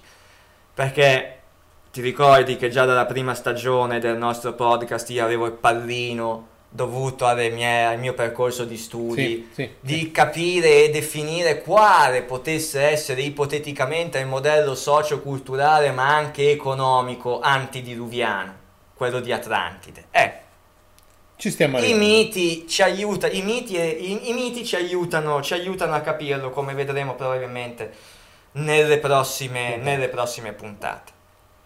Tutto questo discorso anche per dire, relativamente alla prima parte della puntata, quindi quando si parlava della- dell'agricoltura, della, della ceramica, dell'industria, nel- ehm, già in epoca antidiluviana, quindi già prima del, ehm, della, della Sì, fine della- dell'ultimo periodo glaciale, per dire che appunto già esisteva una società urbana prima del diluvio. Benissimo, società urbana che per via del diluvio è andata perduta, cioè è andata distrutta, e che è collegato ai miti appunto dell'Eden, del diluvio, dell'età dell'oro, Però stavo ragionando che sì, è andata distrutta da quello.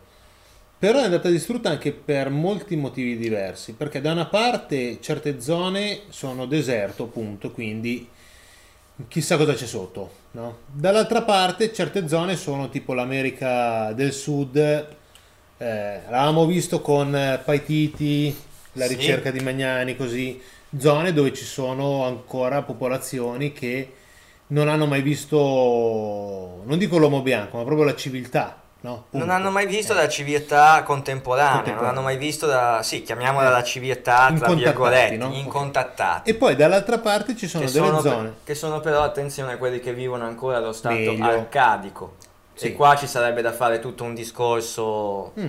filosofico su che cosa realmente sia l'Eden, ma magari lo vediamo nella prossima puntata, Puntata, appunto, perché l'interrogativo che mi pongo nel continuare ad approfondire queste benedette civiltà antidiluviane è, ok, sono finite, ma perché sono finite? I miti ci parlano del diluvio, è ok, ma i miti ci parlano anche del fatto che il diluvio fu mandato da, da Dio, dalle divinità, perché la corruzione era calata nel cuore degli uomini. Quindi è vero che abbiamo un aspetto Tu dici una glaciazione di Wurm che può, se- può allora, essere noi, abbiamo, stata... noi abbiamo un aspetto storico-scientifico che è la fine della- del periodo glaciale di Wurm, che ha messo fine effettivamente con gli sconvolgimenti che ha generato a quello che è la civiltà antidiluviana. E questa è una chiave di lettura che il mito ci aiuta a comprendere Sì. relativamente alla storicità dei fatti. Ma il mito ci vuole dire anche qualcosa d'altro, ci vuole insegnare qualcosa d'altro, perché il mito va sempre visto, secondo me, sotto le due chiavi di lettura. Il mito dice che l'età dell'oro è finita perché Dio, o chi per lui, mandò il diluvio poiché la corruzione era calata nel cuore degli uomini. Allora. Dato que- data questa affermazione, noi sappiamo che effettivamente l'età dell'oro, queste civiltà sono finite per un aspetto storico-scientifico geologico, la fine della glaciazione di Wurm, ma il mito ci dice anche che sono finite perché la corruzione calò nel cuore degli uomini. Allora che cos'è quella corruzione?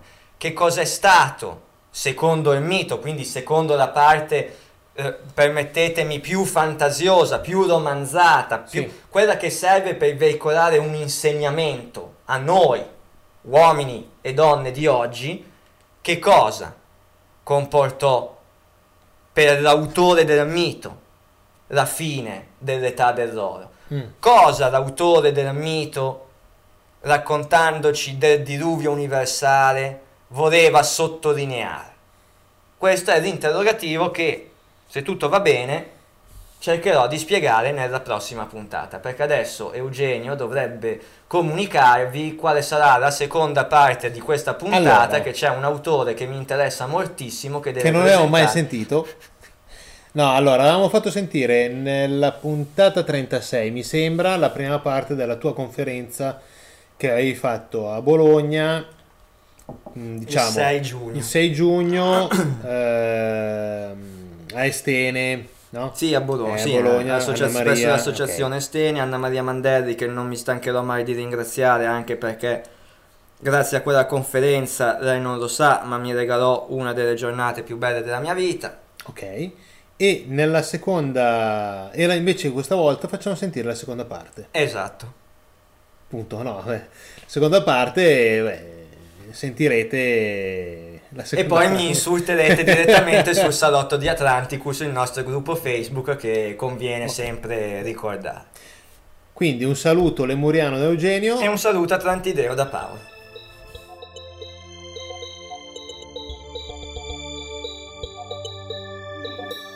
questo ipotetico pianeta che ha un'orbita di 3600 anni, che ogni 3600 anni torna nei pressi del sistema solare.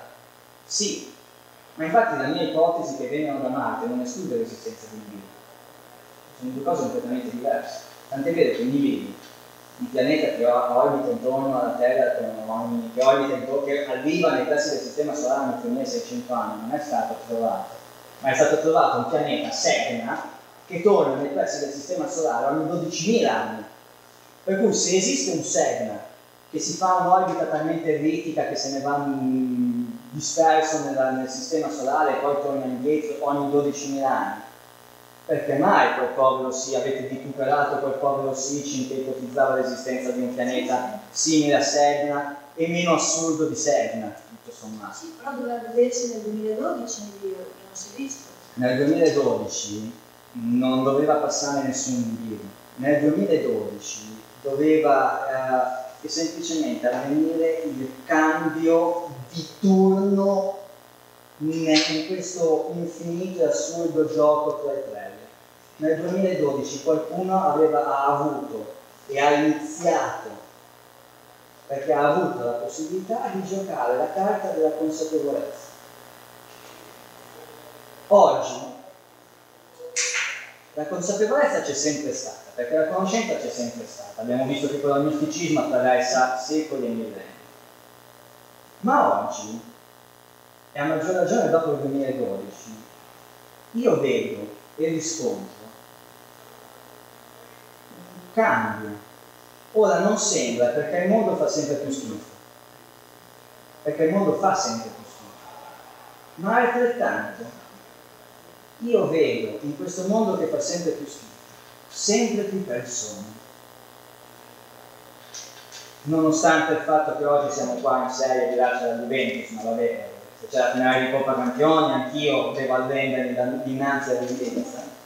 Io vedo molte più persone curiose e che vogliono approfondire queste tematiche di quanto non si riscontrava anni fa. Io ho iniziato recentemente questo percorso di ricerca ma non venitemi a dire che negli anni 70 si poteva parlare così liberamente, così apertamente con tutti di queste tematiche. No, Neanche solo, palogeno. Esatto. Io mi azzardo, perché io sono fatto così e amo il rischio, io mi azzardo a parlare di queste cose anche sul posto di lavoro, pensando, Sì, che non ci- no? pensando di non trovare nessuno. Invece, Invece io mediamente il 10% di quelli che lavorano, dei miei colleghi di lavoro, scopri essere appassionati di paleontologia misteriosa, di esoterismo, di medianità, non magari così dentro, ma li vedi che hanno quella scintilla, li vedi che hanno quella curiosità che aspetta soltanto di essere stimolata. È quello che manca nell'informazione ufficiale, nel- chiaramente lo stimolo. Ma se tu gli offri questo stimolo, io vedo tanta più potenzialità oggi di quanta non ne potessi immaginare quando ho iniziato a scrivere quel primo libro. Quando ho scritto quel primo libro, io ero convinto che ho scritto quel libro lì, me lo tengo per me, perché se esco mi richiudo in un manicomio. Quando ho messo, ho- quando ho portato quel libro all'interno di determinati ambiti, internet, è saltata fuori un sacco di gente che mai e poi mai avrei potuto pensare di incontrare e conoscere. E attraverso queste conoscenze, attraverso questa rete di conoscenze, imparo. La curiosità è insita nell'uomo, ma la curiosità va stimolata. E purtroppo la curiosità da anni, da secoli, da millenni, viene percepita come rischio, viene percepita come quasi come un peccato e discende tutto da quella dannatissima mela in quel dannatissimo paradiso terrestre. Perché Adamo ed Eva hanno mangiato quella mela? Perché erano curiosi, perché erano curiosi, ma se non fossero stati curiosi non avrebbero mai imparato nulla. Quando impariamo qualcosa? Quando siamo curiosi, se no ce ne stiamo sul divano a girare i cipollici, giusto? O guardare al vento. Giusto, è quando siamo curiosi, è quando vogliamo sperimentare, è quando vogliamo gettare il cuore al di là dell'ostacolo che impariamo qualcosa. Hanno disobbedito? Sì, hanno disobbedito. Ma è la disobbedienza qualcosa di così malvagio, qualcosa di così, di qualcosa di così peccato? Sì, dal punto di vista di chi ti domina, sì. Dal punto di vista di chi ti controlla, sì. Ma se l'uomo non fosse stato disobbediente, sarebbe ancora schiavo. Le grandi cose storiche sono state fatte da dei disobbedienti. Tornando allo stato di divinità, perché sennò partiamo con uh, discorsi sociali, politici, che forse non è il caso di, di affrontare in sede. Tornando allo stato di divinità, quelli che gli antichi dei appartenenti al Preverà osteggiavano da sempre. Così come possiamo capire dall'esempio della torre di Babele di cui vi avevo accennato prima. Eh, non ce l'avevano neanche i semidei. Perché? Perché Gilgamesh, questo poi mi permette di collegarmi all'altro argomento della serata, Gilgamesh, descritto per un terzo umano e per due terzi divino, quindi già frutto di un accoppiamento di quello di cui si discuteva prima, il quale, nonostante la sua discendenza divina, affronta un viaggio e mille peripezie per poter scoprire il segreto dell'immortalità. Quindi il segreto dell'immortalità non era noto neanche agli semidei. Altrimenti Gilgamesh non sarebbe partito per andare a cercarlo. E questo segreto dell'immortalità è il secondo argomento della, della serata di oggi, perché in Eden c'erano due alberi. Seppur tutti si concentrano sul primo, l'albero della conoscenza, in Eden c'è l'albero della vita. Quello, quello sì che ci è stato negato da sempre, perché quelle divinità, che divinità non erano, hanno da sempre temuto che l'uomo potesse conoscere il segreto dell'immortalità. È un motivo semplicissimo. Perché è con la paura della morte, prima di tutte le altre paure, che possono dominare e controllare l'essere umano. Nel momento in cui tu non hai più paura della morte, è in quel momento che sei veramente libero. E le religioni, le religioni, compresa quella cattolica, hanno da sempre giocato su questo aspetto. Tu hai paura della morte? Benissimo, non c'è problema. Ti aiuto io, ti dico io come andare in paradiso così non avrai più paura della morte. Però per andarci fai quello che ti dico io. Fede verso conoscenza. Se io non conosco il segreto dell'immortalità, ahimè non lo conosce nessuno, perché sennò non saranno neanche qua a discuterne, devo necessariamente mettermi nelle mani di qualcuno, perché ho paura della morte. È naturale. Chiunque ha paura della morte. L'albero della vita, il frutto dell'albero della vita, è secondo me l'emancipazione dell'uomo dalla paura della morte. L'albero della vita viene descritto come un diagramma nella cabala ebraica formato da 11 sfere chiamate sefirot e collegate da 22 sentieri, tante quante sono le lettere dell'alfabeto ebraico, senza entrare nei dettagli della cabala che è una, un argomento talmente complicato, eterogeneo e frammentato. Basta vedere, basti vedere il diagramma i nomi non sono corretti. i nomi di questo diagramma che spesso e volentieri vediamo su, su internet non sono propriamente le traduzioni corrette delle sefirò ebraiche. Comunque, senza entrare nello specifico perché se no andremo avanti a parlare tutta la notte e probabilmente per fermarmi mi sparereste, ci basta sapere che quello che rappresenta quel diagramma è il percorso mh, di consapevolezza spirituale, esoterico, metafisico che la Kabbalah eh, introduce e istruisce affinché venga compiuto dall'uomo. Quindi un percorso, un percorso di consapevolezza un percorso di conoscenza per arrivare al frutto dell'albero della vita. Se questo è l'albero, e questo è l'albero con le settirò descritte in maniera corretta, perché la Kabbalah dice come percorrere tutti questi sentieri. Il problema è che la Kabbalah ebraica se la tengono stretta e cara gli esegeti del Talmud ebraico e gli esperti di Kabbalah. E se vai a chiedere a un esperto di Kabbalah ebraica che cosa significa questa roba qua, ti dicono se ci riesci fatelo da solo. Ci vogliono anni di studio. Anni e anni e anni di studio in cui loro non ti danno, cioè non ti dicono che roba è. Ti danno tutte delle chiavi di lettura incredibili, no? chiavi di lettura che tu devi comprendere a tua volta, di panare, di scendere per poter giungere a quello che è il segreto ultimo di tutto il discorso. Perché quando uno conosce questo discorso Basta. hai compreso tutto, non torni più qua nella logica, nel processo delle infinite reincarnazioni. Perché se le reincarnazioni servono per realizzare esperienze in questo piano materiale, una volta che hai compreso tutto, non torni più, non hai più la necessità di tornare. Allora, se c'è un albero, c'è anche un fiore il fiore della vita, chiamato anche il sesto giorno della Genesi, perché è ottenuto dalla rotazione di sei cerclosfere corrispondenti ognuna a un giorno della creazione.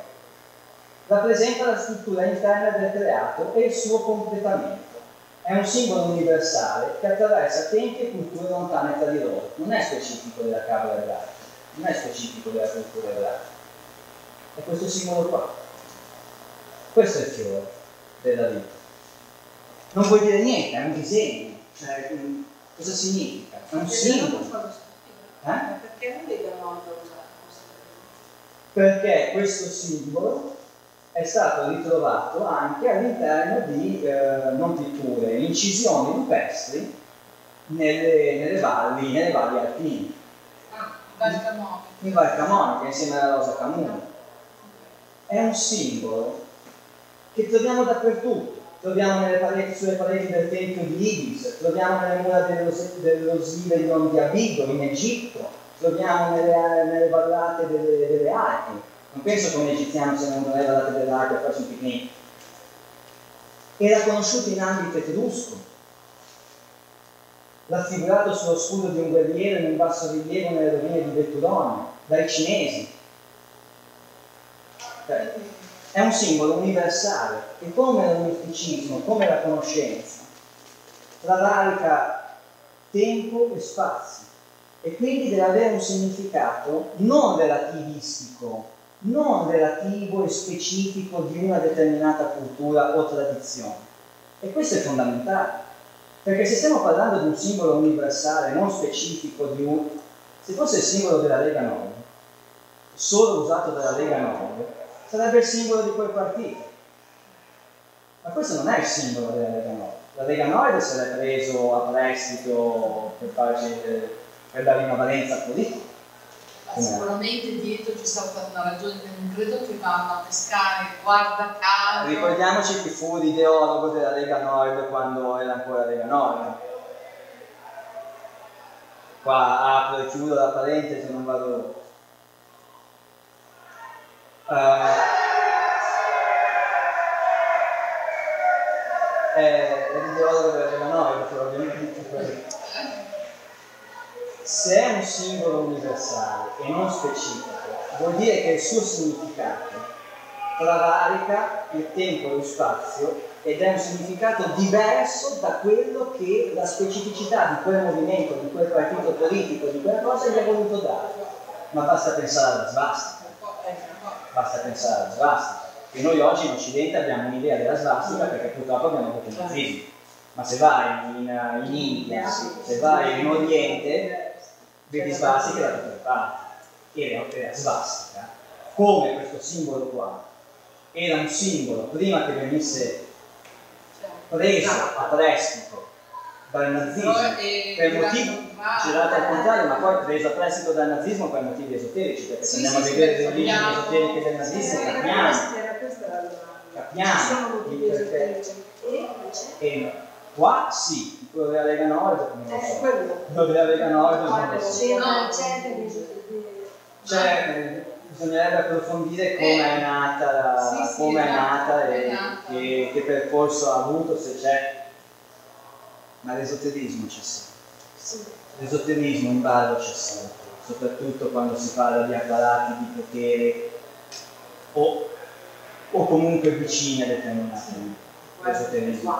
Di sicuro. L'evoluzione di quel simbolo diventa il simbolo che troviamo sotto, che è praticamente la complicazione ancora di più di quello che è quel simbolo.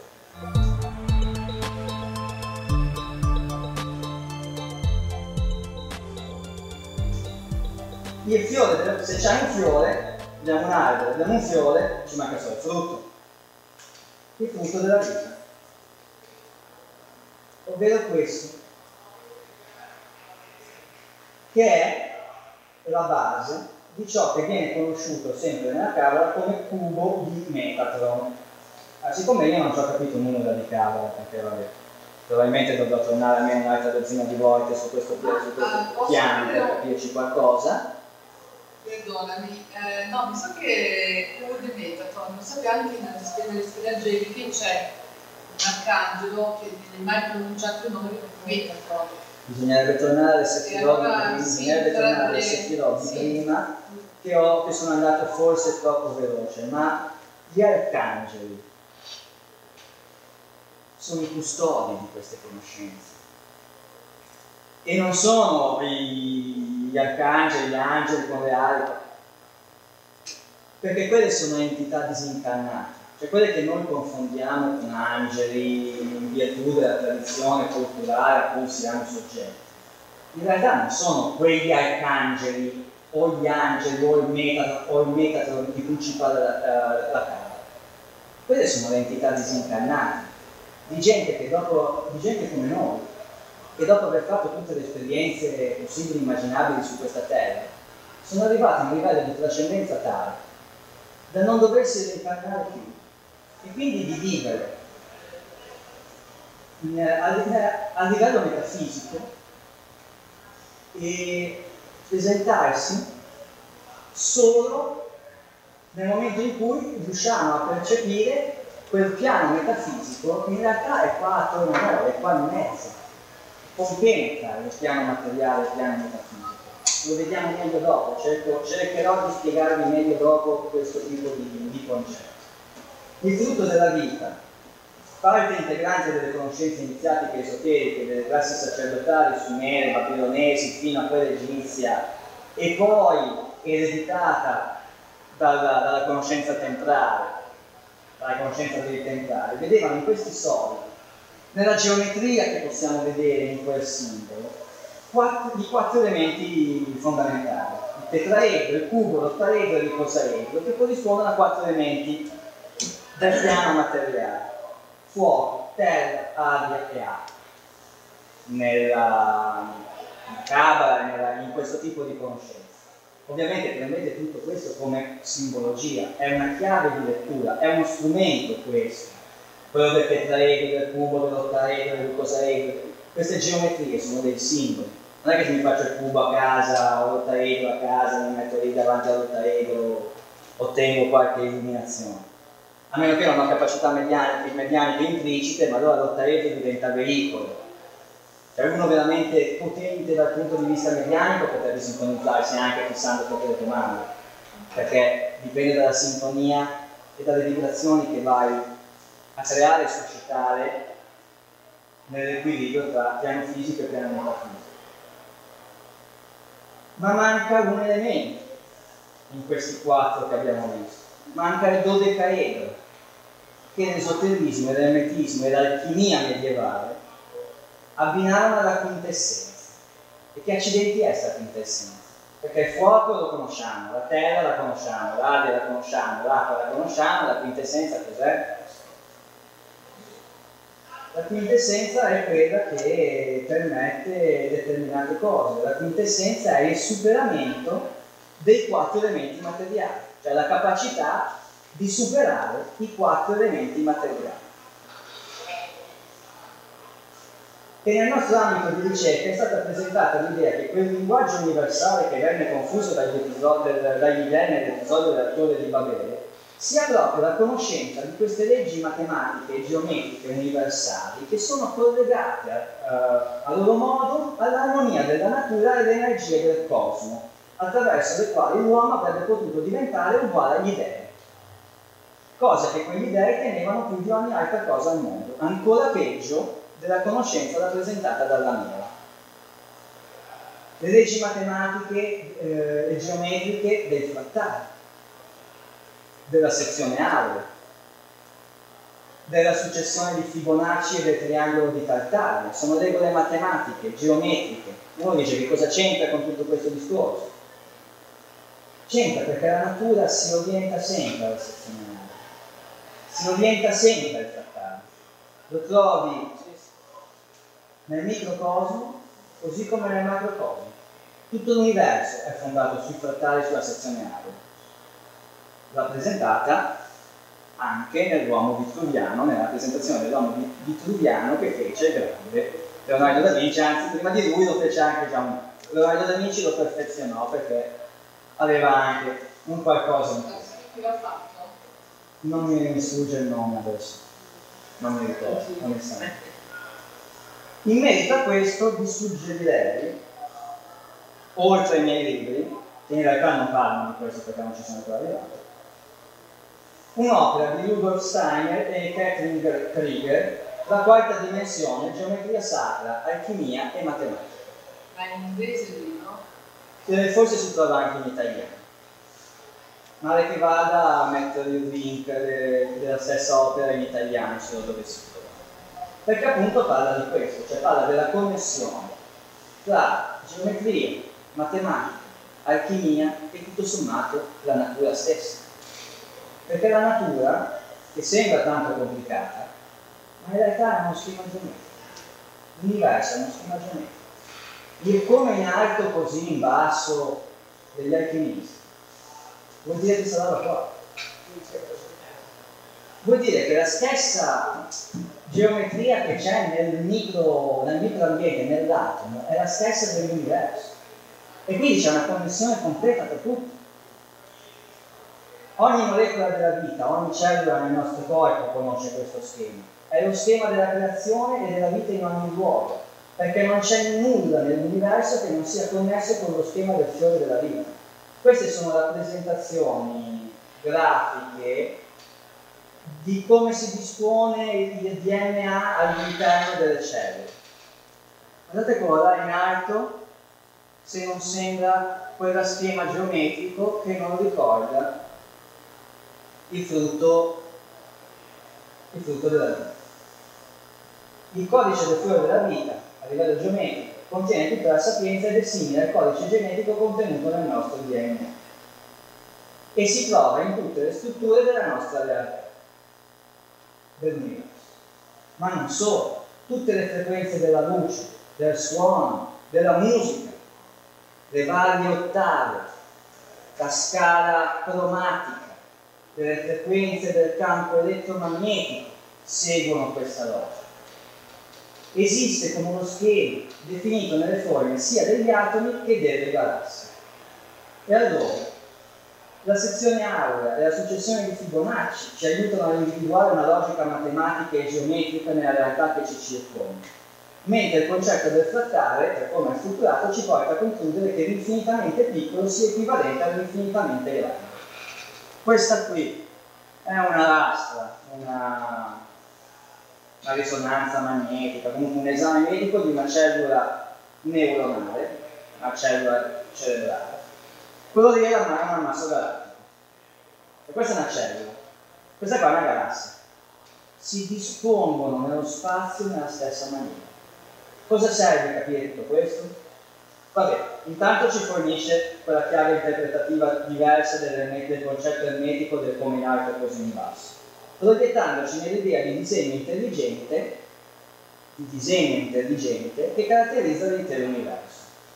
Perché un'intelligenza c'è, non è, non è il caso che ha generato l'universo, non può essere il caso, per come la vedo io. Perché se fosse solo il caso, noi non avremmo coscienza perché se fosse solo caso, la coscienza non avrebbe senso per se stessa. La geometria sacra delle antiche scuole esoteriche ci induce a pensare ad alcune ipotesi suffragate in tempi più recenti dalla fisica quantistica.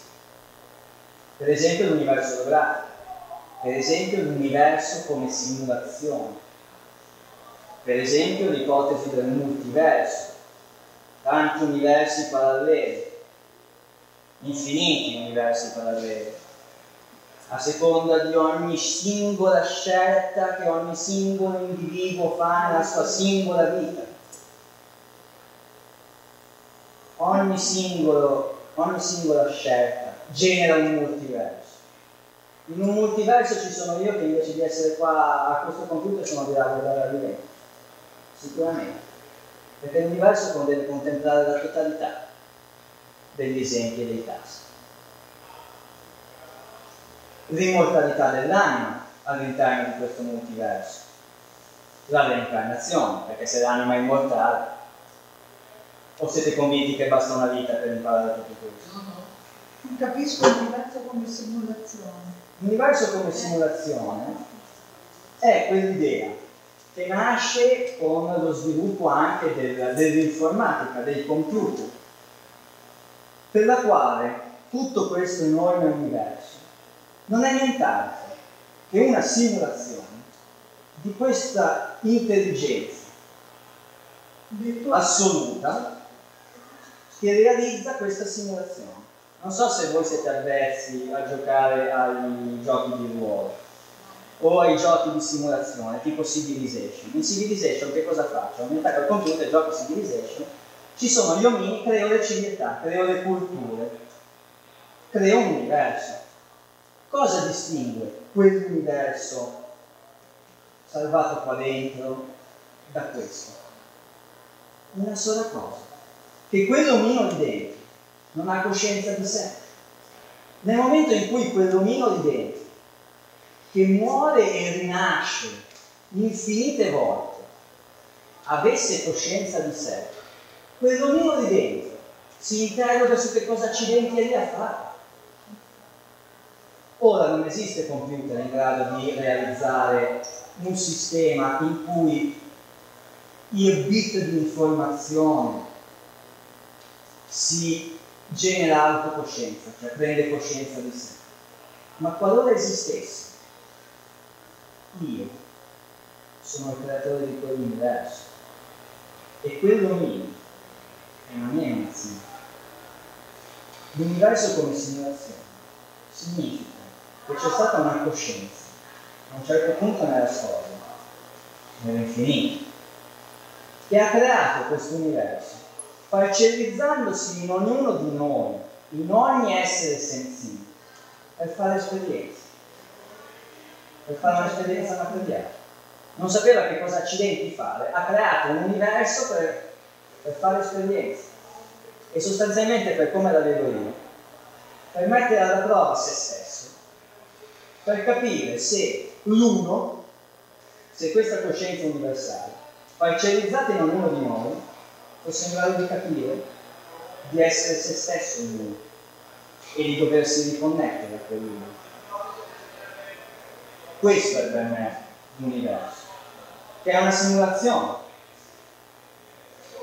che non è solo quello che vediamo, ma è il multiverso, anzi è prima piano materiale e piano metafisico, e poi infiniti piani materiali piani metafisici, a seconda delle scelte che ciascuno di noi fa. Noi viviamo questa esperienza. Il nostro doppio ne sta vivendo un'altra, in un altro multiverso, e sta facendo esperienza. Questa esperienza non sarà sufficiente. Domani moriremo, andremo nel piano metafisico, faremo le nostre esperienze di là e torneremo di qua, se necessiteremo di fare ulteriori esperienze di qua, fino a comprendere definitivamente e comprendere anche come riconnettersi a lui. Non lo sappiamo questo, non sappiamo come si fa, se no non saremmo qui a parlare. Immortalità dell'anima e reincarnazione. L'idea del, dell'universo come simulazione non è la follia di turno del pazzo che ha scritto quel libro, ma sono teorie affrontate anche in ambito filosofico e eh, sociologico e soprattutto chiaramente informatico. Seth Roy lo ipotizza chiaramente fin dal titolo del suo libro, come potete leggere lì, il programma dell'universo, il Cosmo come uno sconfinato computer, del, uno sconfinato computer libro del 2006. Perché chiaramente il computer, come ogni oggetto materiale, è soggetto alle limitazioni della materia, ha una capacità limitata Ipotizzate questo computer con una capacità infinita. Potrebbe creare l'universo? Secondo me sì. La nostra coscienza ha una capacità infinita? Secondo me sì. Qui la nostra coscienza è creatrice dell'universo. È parcellizzata in questo momento, ma è la nostra coscienza la creatrice dell'universo. Non c'è nessuno che ci viene a salvare come alcuni pensano. Siamo noi che ci dobbiamo salvare da soli e siamo qui a reincarnarci infinite volte per salvarci, per capire come fare, secondo me. Infatti, secondo me, noi siamo l'energia stessa dell'universo, parcellizzata in corpi biologici, perché io non sono un corpo, io sono l'anima contenuta in questo corpo. Tutti quanti dicono sono un corpo e ho l'anima. No, mi ricordo l'Italia di Montalcini, mi pare lo dicesse io non sono un corpo e ho un'anima, io sono un'anima e ho momentaneamente un corpo, come se fosse un vestito. E apro l'armadio, oggi metto questo, domani ne metterò un'altra. E che cosa fa questa energia? Prende coscienza di sé attraverso l'esperienza terrena, attraverso il ciclo di esperienze che si dipana nell'eterno ciclo di esistenza.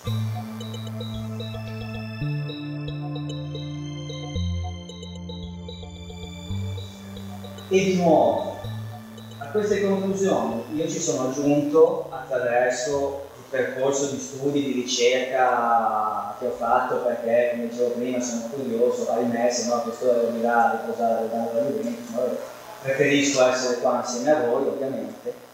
Questo qua è nato nel 1871 ed è morto nel 1963, artista scienziato statunitense Walter Russell personaggio poliedrico, pittore, scultore, architetto, che ha creato, ha ipotizzato una teoria unificata nella fisica e nella cosmogonia, affermando di essere stato illuminato da Dio attraverso un'esperienza che durò 39 giorni nel maggio-giugno del 21, in seguito alla quale gli sarebbe stato rivelato il segreto della creazione, eccetera, eccetera. Adesso io non so se l'ha contattato Dio, se faceva una telefonata, però se racconta questo un'esperienza particolare, chiamiamola mistica, l'avrà ben vissuta. E che cosa diceva questo Walter Russell nel 1921, cioè non l'altro ieri? Sosteneva che nell'analisi del fenomeno l'uomo è fortemente fuorviato dai sensi, vivendo in un complesso mondo di effetti di cui ignora le cause. E nella sua cosmogonia l'universo, lo diceva nel 1921, L'universo non è altro che un'illusione che il creatore pone in essere tramite il moto di luce bipolare, tramite la luce, tramite l'energia, tramite la vibrazione, in cui Dio è l'unica cosa che esiste, mentre l'universo è la coscienza universale di Dio. L'universo è la coscienza universale di Dio e noi siamo parte di quella coscienza universale e siamo contemporaneamente parte e uno, cioè parte e tutti di quella coscienza universale. L'universo non è altro che un'illusione creata da onde elettriche di movimento e simulano molteplici sostanze e fenomeni che i nostri sensi percepiscono come reali, ma che in realtà sono illusori. Ora, voi siete convinti di essere seduti su quella sedia voi? Voi vi sentite seduti su quella sedia? Non ci siete seduti. Perché i vostri atomi non toccano gli atomi di quella sedia. Perché la parte esterna dell'atomo della sedia è una carica negativa e la parte esterna della, dell'atomo vostro è una carica negativa. Quelle due cariche si stanno restringendo. In mezzo c'è il vuoto. Nell'infinitamente piccolo, voi non siete seduti su quella sedia. È l'illusione che il vostro cervello vi elabora che vi fa pensare di essere seduti su quella sedia. Effettivamente lo siete, oggettivamente lo siete, ma in realtà no. In realtà la sensazione di essere seduti sulla sedia è un'illusione come tutto è illusione in questo universo. Perché il corpo, corpo materiale, corpo biologico, non è che una macchina fatta per esprimere quello che pensa, attraverso i pensieri e le immagini prodotte dalla mente umana. Questo è lo spettro elettromagnetico della luce visibile, cioè di quella che percepiamo noi. Ma è un piccolo pezzo di quello che percepiamo noi non sappiamo che cosa c'è nell'infrarosso o nell'ultravioletto. Noi no. E neanche sentiamo tutte le frequenze sonore esistenti. Noi no. Ma questa che vedete che ci sono in mezzo io e che vi do fastidio, sono le bande sonore percepibili dall'orecchio umano contrapposto, confrontato con quello degli animali. Allora, noi percepiamo la striscetta rosa, il gatto percepisce un'altra roba. Ma quello che percepisce il gatto è reale. Quello che il gatto sente a un milione di hertz esiste. Noi non lo sentiamo, lui lo sente. Per noi non esiste. Per lui certo che esiste. Vai a chiedere a un gatto che cosa vede. Quello vede cose che noi non vediamo. Vai a, vedere, vai a chiedere a un pipistrello, se potessi chiedere a un pipistrello che cosa vede nell'ultravioletto. Quello è cieco, il pipistrello è cieco, non vede niente. Ci sono animali che sono ciechi, in realtà vedono meglio di noi. Come fanno quegli stormi di uccelli a volare? Questa è la dimostrazione che quando l'Accademia mi parla di pseudoscienza, mi sta dicendo una grande fregnaccia. Perché non è che se non c'è non esiste, non è che se non lo vedo non esiste non lo vedo, non esiste. Altre creature lo vedono, altre creature percepiscono qualcos'altro. Noi percepiamo quello che vediamo con i nostri cinque sensi, perché abbiamo questa visione limitata. Ma se avessimo più sensi, vedremmo altre cose. Per cui l'universo visibile è una parte. Quello che vediamo noi è una parte. L'universo è composto da quello che vediamo noi, dalla parte visibile per noi e dalla parte invisibile ovvero,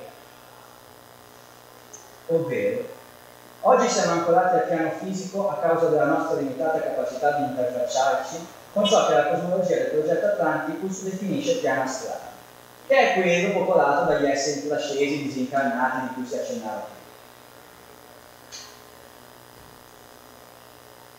Da migliaia di anni a questa parte si è cercato di migliorare queste interfacce per cercare di connetterci a quello che è il piano metafisico, tutte le teorie legate alla, alla medianità, alle sedute medianiche, il piano astrale, l'accesso al piano astrale, la kundalini, è un modo per superare i limiti imposti, credo di aver compreso così, i limiti imposti dalla nostra corpo. Il viaggio astrale è per me una realtà, anche se non l'ho mai sperimentato ma per me è. Il, viaggio astrale, lo sganciarsi dal corpo, oppure le esperienze di premorto, l'accesso al piano metafisico, il poter sbirciare cosa c'è al di là del mondo visibile. Per me è, è realtà, ma non ho nessun dubbio su questo, proprio perché l'universo è fatto da visibile e invisibile. Noi non siamo in grado di andarci di là come, come, prendere, come. Ci abbiamo provato. Attraverso il percorso di consapevolezza di cui magari si parlava anche prima con il processo alchemico, con il processo alchemico rappresentato dalle, dalle software della Kabbalah. Questo percorso di consapevolezza introdotto dai grandi maestri di un tempo, Horus, Stott, lo stesso Gesù Cristo, adesso poi ci arriveremo, Siddhartha. Io penso che abbia avuto invece uno stop con l'avvento proprio della Chiesa Cattolica, invece aveva paura che l'uomo potesse sbirciare al di là cosa c'è.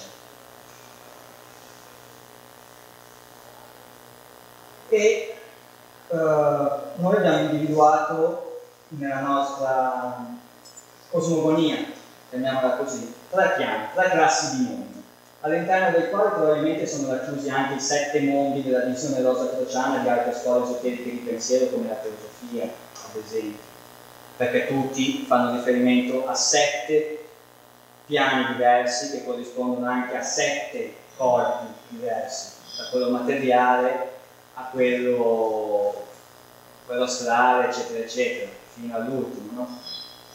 Tre, queste tre classi di mondi sono appunto, lo schema non si vede benissimo, però si può scaricare in formato PDF, sono il piano fisico, il mondo materiale, che è il mondo visibile, di questo tavolo che tocca.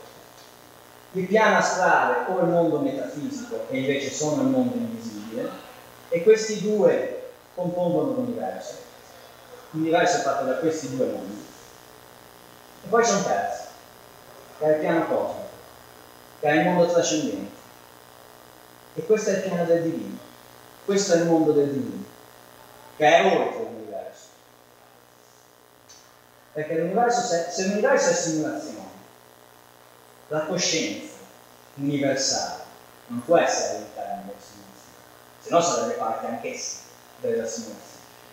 Quella coscienza deve essere al di fuori della simulazione, altrimenti sarebbe soggetta ai vincoli della simulazione e sarebbe simulazione anch'essa.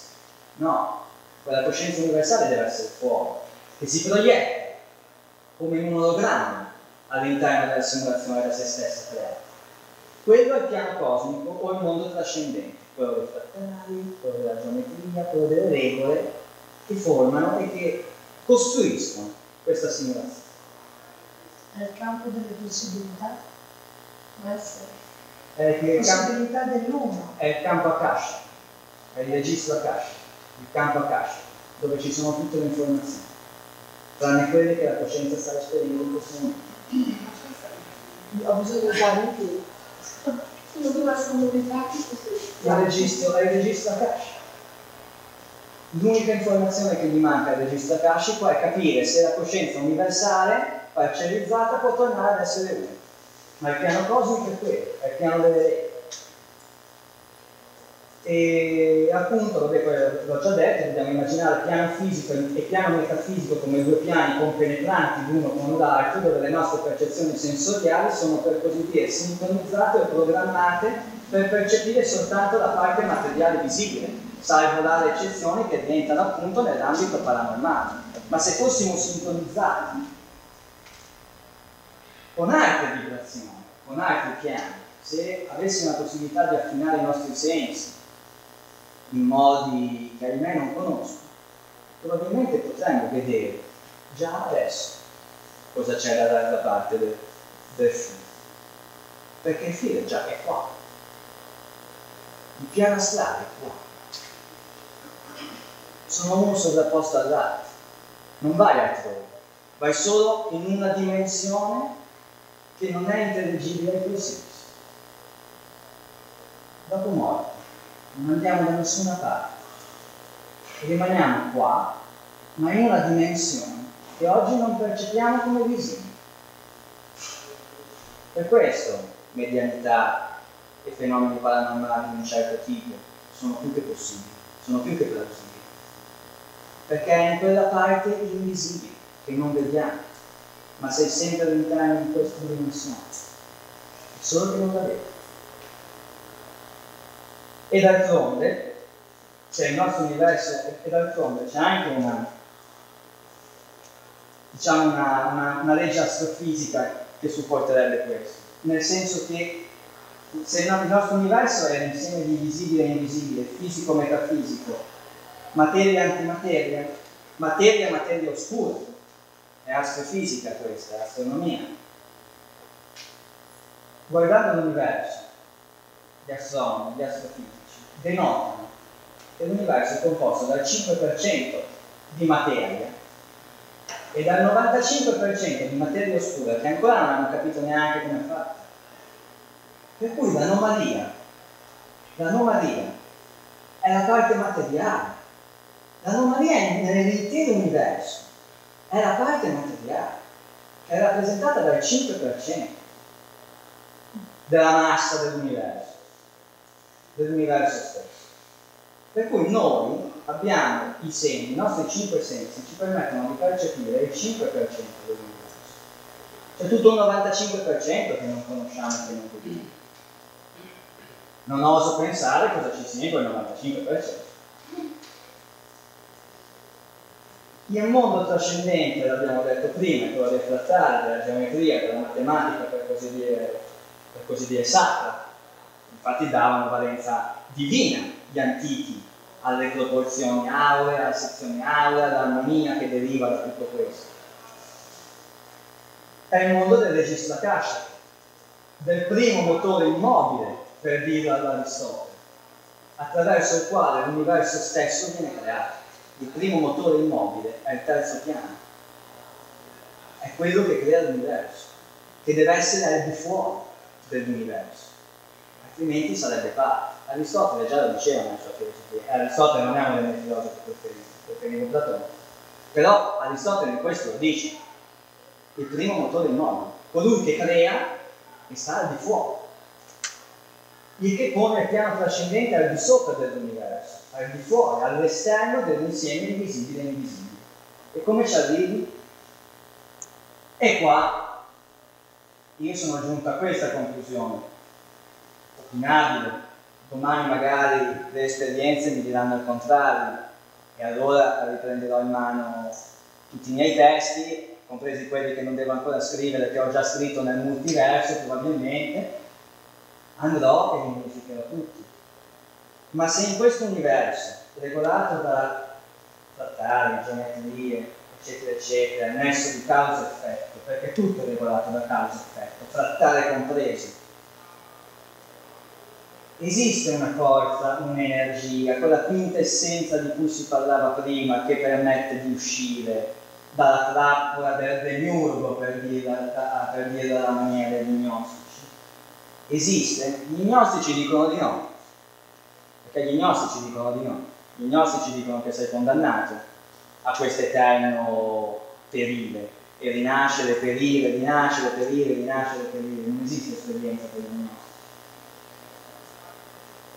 E c'è un'energia che esula dal principio di causa-effetto delle leggi fisiche note, che caratterizzano sia l'universo visibile che quello metafisico invisibile, che ricollega tutti e tre.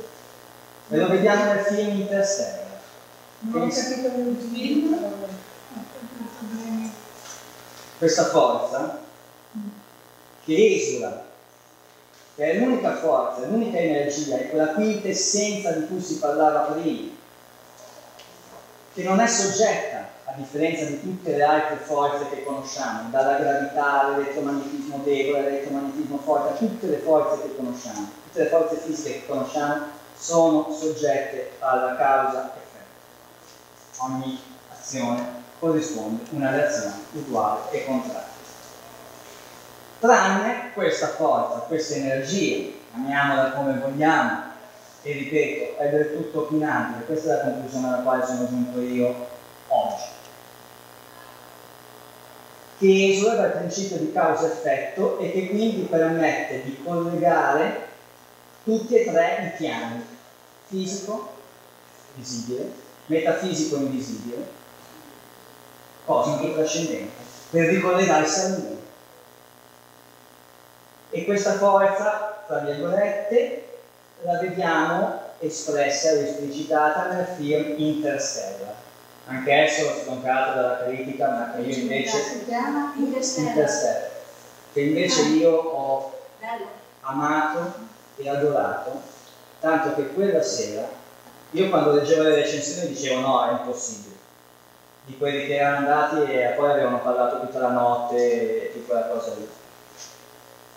Io dopo averlo visto, sono tornato a casa e mi sono messo a parlare con i miei cari di quel film e siamo andati avanti tutta la notte a parlare di quello. È ancora in... Ma adesso c'è su Che DVD. Interstellar insieme a Lucy. Non sono pagato dalle major cinematografiche, anzi. Non sei il primo che lo dice. Secondo me questi due film messi insieme dicono tutto. Ah, non ancora Lucy? Sì, l'hanno stroncato anche lui, perché dicevano che, perché dicevano che non era scientificamente, che, che si avvicinano al buco. Ma ho capito, ma ragazzi, ma si parla di un film, ma guarda il contenuto, ma che mi frega che quando si avvicinano al buco nero non, diventano, non vengono disintegrati, ma vai oltre. Cioè, su- butta il cuore al di là dell'ostacolo, vai a vedere l'invisibile. Ok, allora, io ci provo, poi voi mi direte che cosa ne pensate di questa che butto qua adesso. Per me quella forza è l'amore.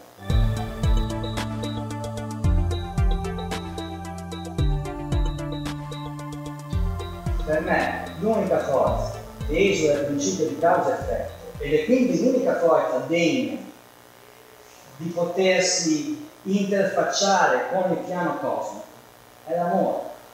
Ma non l'amore quello etichettato, quello definito, quello chiuso in paletti, in, in quello che la tradizione, la cultura, le convenzioni sociali ci hanno abituato a definire, perché in realtà nessuno è in grado di definire che cosa sia l'amore, che cos'è l'amore. Se ti chiedessi che cos'è l'amore, cosa mi risponderesti? Cos'è l'amore? Ma non lo sa nessuno che cos'è, diciamoci la verità, almeno.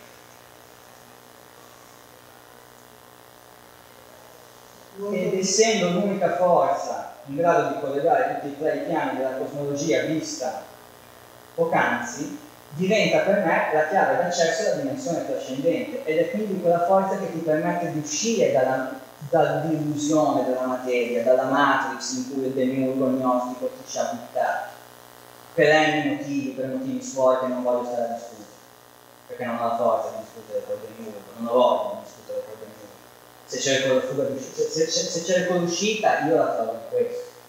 E appunto, come viene detto in Interstellar, e anche questo non penso che sia stato fatto a caso questo film, cioè un, un substrato culturale esoterico di questo tipo ci deve essere in quel film, perché se no non fa, non butti in mezzo una frase così dove dice l'amore è l'unica cosa che riusciamo a percepire che trascenda le dimensioni di tempo e spazio, che sembra banale, che sembra una frase fatta, sembra no, l'ovvietà, il luogo comune, l'ovvietà.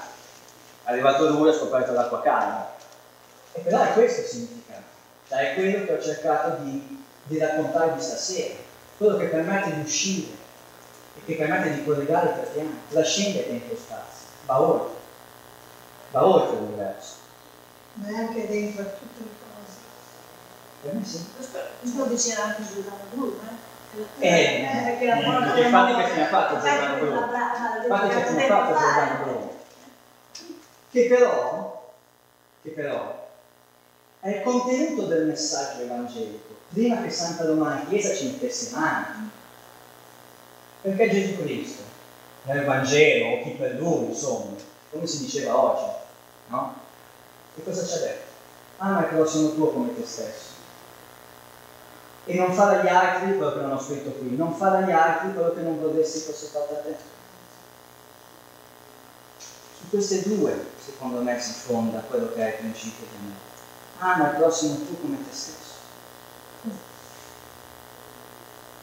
E infatti, nel Vangelo Cristo viene a insegnarci come ottenere la vita eterna, no? È questo quello che ci racconta la Chiesa. Ma se viene a insegnarci come ottenere la vita eterna, scusatemi tanto, catechisti di tutto il mondo unitevi, se viene a insegnarci questo, ma non sta facendo quello che ha fatto il serpente all'inizio, sta facendo esattamente quello che voleva fare il serpente all'inizio. È possibile che Dio dica agli uomini, che cacci gli uomini dall'Eden, dopo dicendo no- che non mangino di quel frutto, e poi il figlio di Dio viene e ti insegna come mangiare quel frutto. C'è qualcosa che non torna. C'è qualcosa che non torna. Gesù viene in realtà, Gesù, ripeto, chi per lui, eh, cioè, i grandi maestri illuminati alla fine, non è solo Gesù, tutti quelli che ci hanno provato, tutti, tutto il player B che nel millennio ha provato a inculcare nella zucca di queste teste e siamo noi, questo principio. Ovvero viene a finire il lavoro che aveva iniziato il serpente, per quanto mi riguarda, per come l'avevo io. Quindi io non riesco a dare al serpente quella valenza negativa che tutti gli danno perché il serpente alla fine. Aveva iniziato un percorso che non ha portato a termine per n motivi, ma alla fine qua si doveva arrivare, alla fine qua si doveva arrivare, cioè a capire e a concepire l'amore come, come forza, come energia, non come categoria, non come definizione. Ed è in questo amore che si realizza, a mio avviso, il segreto della vita eterna. Che non dobbiamo comprendere, che non dobbiamo intendere come l'immortalità del corpo, perché il corpo è materia, è materiale, è soggetto all'entropia, è soggetto alle regole dell'universo, se ne andrà. Ma la coscienza, l'energia che hai dentro, quell'amore di cui si parlava prima, quello è eterno ed è quello che si reincarna continuamente, la tua coscienza questa forza che abbiamo chiamato amore, ma che non ha nome, è un'energia, è l'energia che permea l'universo, possiamo chiamarla anche vita, non necessariamente dobbiamo chiamarla amore. È questa che continua a incarnarsi e a vivere in eterno, perché è l'energia dell'universo, è la simulazione stessa, è la coscienza. E questo è il segreto dell'immortalità in realtà non dobbiamo scoprirlo, in realtà siamo già immortali, solo che non lo sappiamo e non sappiamo lo scopo de, di questa nostra immortalità. E la credenza nella reincarnazione, così come i simboli che abbiamo visto prima, che non sono specifici di una particolare cultura, così come altre determinate cose, la credenza nella reincarnazione è diffusa e comune a tutte le culture compresa quella cristiana, compresa quella cristiana, perché il cristianesimo delle origini prevedeva la, la reincarnazione nella sua dottrina. Abbiamo la scuola pitagorica, il Bhagavad Gita delle religioni del Veda, Sanscrite, eccetera, eccetera, la religione orfica greco-romana e le eresie delle grandi religioni origine, i calcograziani e lo gnosticismo. Queste sono state definite eresie per i motivi di cui si era detto prima. Quando Santa Romana Chiesa, ov- ovvero quando l'impero romano, arrivato alla fine, ha capito che stava per perdere tutto, quando l'aristocrazia, il patriziato romano, le istituzioni dell'impero romano avevano capito che stava volgendo il termine quindi avrebbero perso il loro potere, si sono tolti la casacca dell'impero romano e si sono messi quelli di Santa Romana Chiesa Cattolica. Ma ovviamente a quel punto, per tutelare il proprio potere di aristocratico, del patriziato romano, della gens romana, il pontifex, il pontefice è un'istituzione romana prima di essere cattolica. Solo questo dovrebbe dimostrare il collegamento tra l'impero romano, la, la di, non c'è soluzione di continuità tra l'impero romano e la Chiesa romana. La Chiesa romana è l'impero romano che si è riciclato. È l'impero romano che si è riciclato. Le strutture della Chiesa cattolica, le diocesi tutte quelle robe lì, erano prima le frammentazioni geografiche dell'impero romano. Comunque, fatto ciò, arriva Costantino e dice ma scusate, se gli insegniamo la reincarnazione, noi come facciamo a dominare tutti questi qua? Non avranno certo paura delle nostre leggi. Toglielo. Digli che hanno bisogno di noi per salvarsi. E lui l'ha rimessi. E quindi le eresie del cristianesimo delle origini, che prevedevano la reincarnazione, fondandosi su quello che c'era scritto Vangeli negli atti degli Apostoli e nei Vangeli apocrifi, quelli che sono stati tirati via dal Concilio di Trento, non è che se la sono inventata la reincarnazione, stava scritto nei Vangeli che sono stati tolti dal canone. Origine, origine, origine è il principale. diversi padri della Chiesa cristiana sostenevano fortemente la reincarnazione, ma lo stesso San Paolo, ma lo stesso Sant'Agostino, che sono ritenuti i padri della religione, avevano accennato al discorso di reincarnazione. La reincarnazione nel mondo antico c'è da dire che era rifiutata, era rifiutata solo dai pagani e dai romani e di conseguenza l'assorbimento della Chiesa cristiana, secondo il meccanismo che ho accennato prima, del salvataggio delle istituzioni romane imperiali nelle, in, quelle, in quelle cattoliche, in quelle della Chiesa romana, Costantino per motivi politici la fece diventare la religione ufficiale dell'impero, non è che perché fu fulminato sulla via di Damasco. Eh?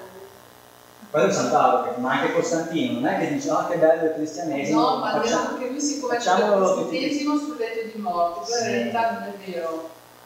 Convertito al cristianesimo. Mentre stavo morendo la macchina di Costantino, esatto. è stata un'opzione di interesse. E non è che è durato poco il cristianesimo che faceva riferimento alla reincarnazione, perché è solo nel 553 d.C., cinque secoli sono passati Cinque secoli fa noi andavamo in giro con le caravelle a scoprire forse gli altri continenti, cinque secoli sono tanti.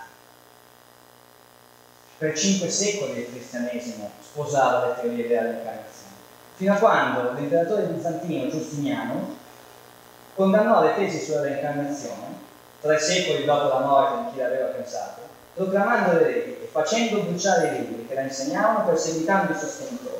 Ma fino a quel mondo, fino a quel momento, il mondo cristiano era diviso tra chi aveva compreso il significato che il Vangelo, che Gesù dava alla reincarnazione, e chi ha negato. E fu proprio a partire dal concilio di Costantinopoli del 553 d.C. che il concetto di reincarnazione fu bandito ufficialmente dalla Chiesa. Per cinque secoli i cristiani credevano nella reincarnazione. Per 1500 no, che siamo arrivati a oggi ma per 500 sì. E ora mi domando, Giustiniano, che differenza ha da me? Non è un uomo anche lui? Perché il suo è diventato la verità e l'altra è diventata un'eresia? Fede verso conoscenza. Ha imposto l'accettazione per fede dei dogmi che a lui facevano comodo, solo per quello, solo per quello. Il concetto di reincarnazione è rifiutato per ovvi motivi. Se si accettasse l'idea che un'anima necessita di più vite terrene per la sua evoluzione spirituale, molti dogmi, come quello sulla dannazione eterna, non esisterebbero più.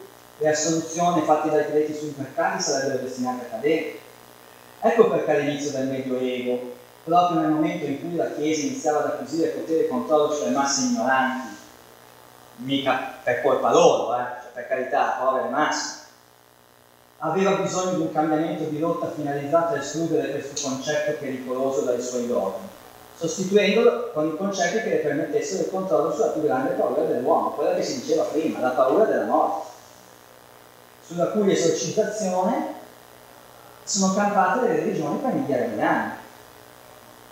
Ma quando uno inizia a pensare che l'esistenza è nascita, vita, morte, vita metafisica, rinascita, vita, morte, vita metafisica in un ciclo continuo, per realizzare esperienze che vanno al di qua, che vanno al di là anche dell'al di qua, perché anche nel mondo metafisico faremo esperienze. Non andiamo di là a cantare la festa faremo esperienze anche di là per, per, per come la penso fino a quando la somma di queste esperienze sarà sufficiente per comprendere, per comprendere, per comprendere, l'amore assoluto che sta in, insita nell'espressione ama il prossimo tuo come te stesso, che è la chiave per come interpreto io il mondo. Questa è la risposta che io mi sono dato, non è la risposta necessariamente vera. Questa è la mia visione che oggi stasera ho voluto condividere con voi. A quel punto trascenderai e tornerai a essere l'uno che ha creato il tutto. E infatti, come diceva quello che hanno bruciato sul loro, e non l'hanno bruciato sul loro a caso, Giordano Bruno diceva, che ci piaccia o no, siamo noi la causa di noi stessi. Nascendo in questo mondo, cadiamo nell'illus- nell'illusione dei sensi, crediamo a ciò che appare, ignoriamo che siamo ciechi e sordi, e allora ci assale la paura e dimentichiamo che siamo divini e che possiamo modificare il corso degli eventi. E quando è stato condannato, ha detto, avete più paura voi a emanare questa sentenza che non io nel ricevere. Perché io so che poi torno, nei panni di Giordano Bruno, per dire. Io so che, io so che torno, quindi non ho paura di bruciare sul loro. Io so che vado di là e che sono immortale. Ma voi che mi condannate, avete una dannata paura che se questa verità viene rivelata, non avrete più nessun potere su di voi. E questo era Giordano Bruno. E che in queste due frasi trovo la sintesi di queste quante ore Anna Maria, quante ore di conferenza in cui vi ho tediato con tutti questi discorsi. No? Diciamo che saranno discorsi, guarda, cioè ognuno può iniziare a svilupparli in una maniera più ampia, perché non sono concetti non facili da portare così a livello pubblico. Allora, quelli che, io, quelli che io presento in questa occasione chiaramente sono necessariamente vincolate al tempo e alla possibilità che mi viene offerta e che comunque è un'opportunità Poi ti più perché stasera sei solamente tu, ma in molti, molti convegni una cosa così, se ti danno un'ora o 45 minuti non riesci a fare niente, cioè Purtroppo io ho questo, ho questo vizio, nel senso che quando prendo un argomento poi lo vado a dipanare e comincio a toccare un miliardo di altre cose. Ma perché? Perché per come ho, ho lavorato io la ricerca che vado a fare, dicevo all'inizio, no? la multidisciplinarietà, o tutto ha un senso logico, cioè quindi o, o si trova un senso che mette insieme tutte- tutti gli aspetti di questi misteri, o se no vi sto chiedendo di accettarlo per fede, nel senso che io voglio solo presentare quella che è la mia visione logica, ma non pretendo che voi lo accettiate per fede solo perché l'ho detto io, anche perché io sono nessuno, io non sono veramente nessuno, non sono diverso da nessuno di tutti gli altri così come non lo siete voi. Questo percorso io penso che potenzialmente possono farlo tutti. Non arrivare a determinate conclusioni, ma è sufficiente percorso. È sufficiente stimolare quell'aspetto di curiosità per capire che c'è qualcosa che non va.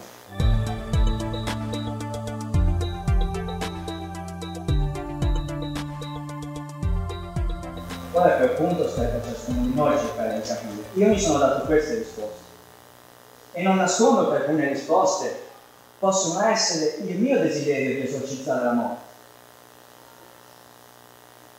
Eppure, a differenza delle altre dottrine, a differenza delle altre teorie, che necessitano di dogmi per giustificare quello che non gli va a posto, io qui non trovo dei dogmi.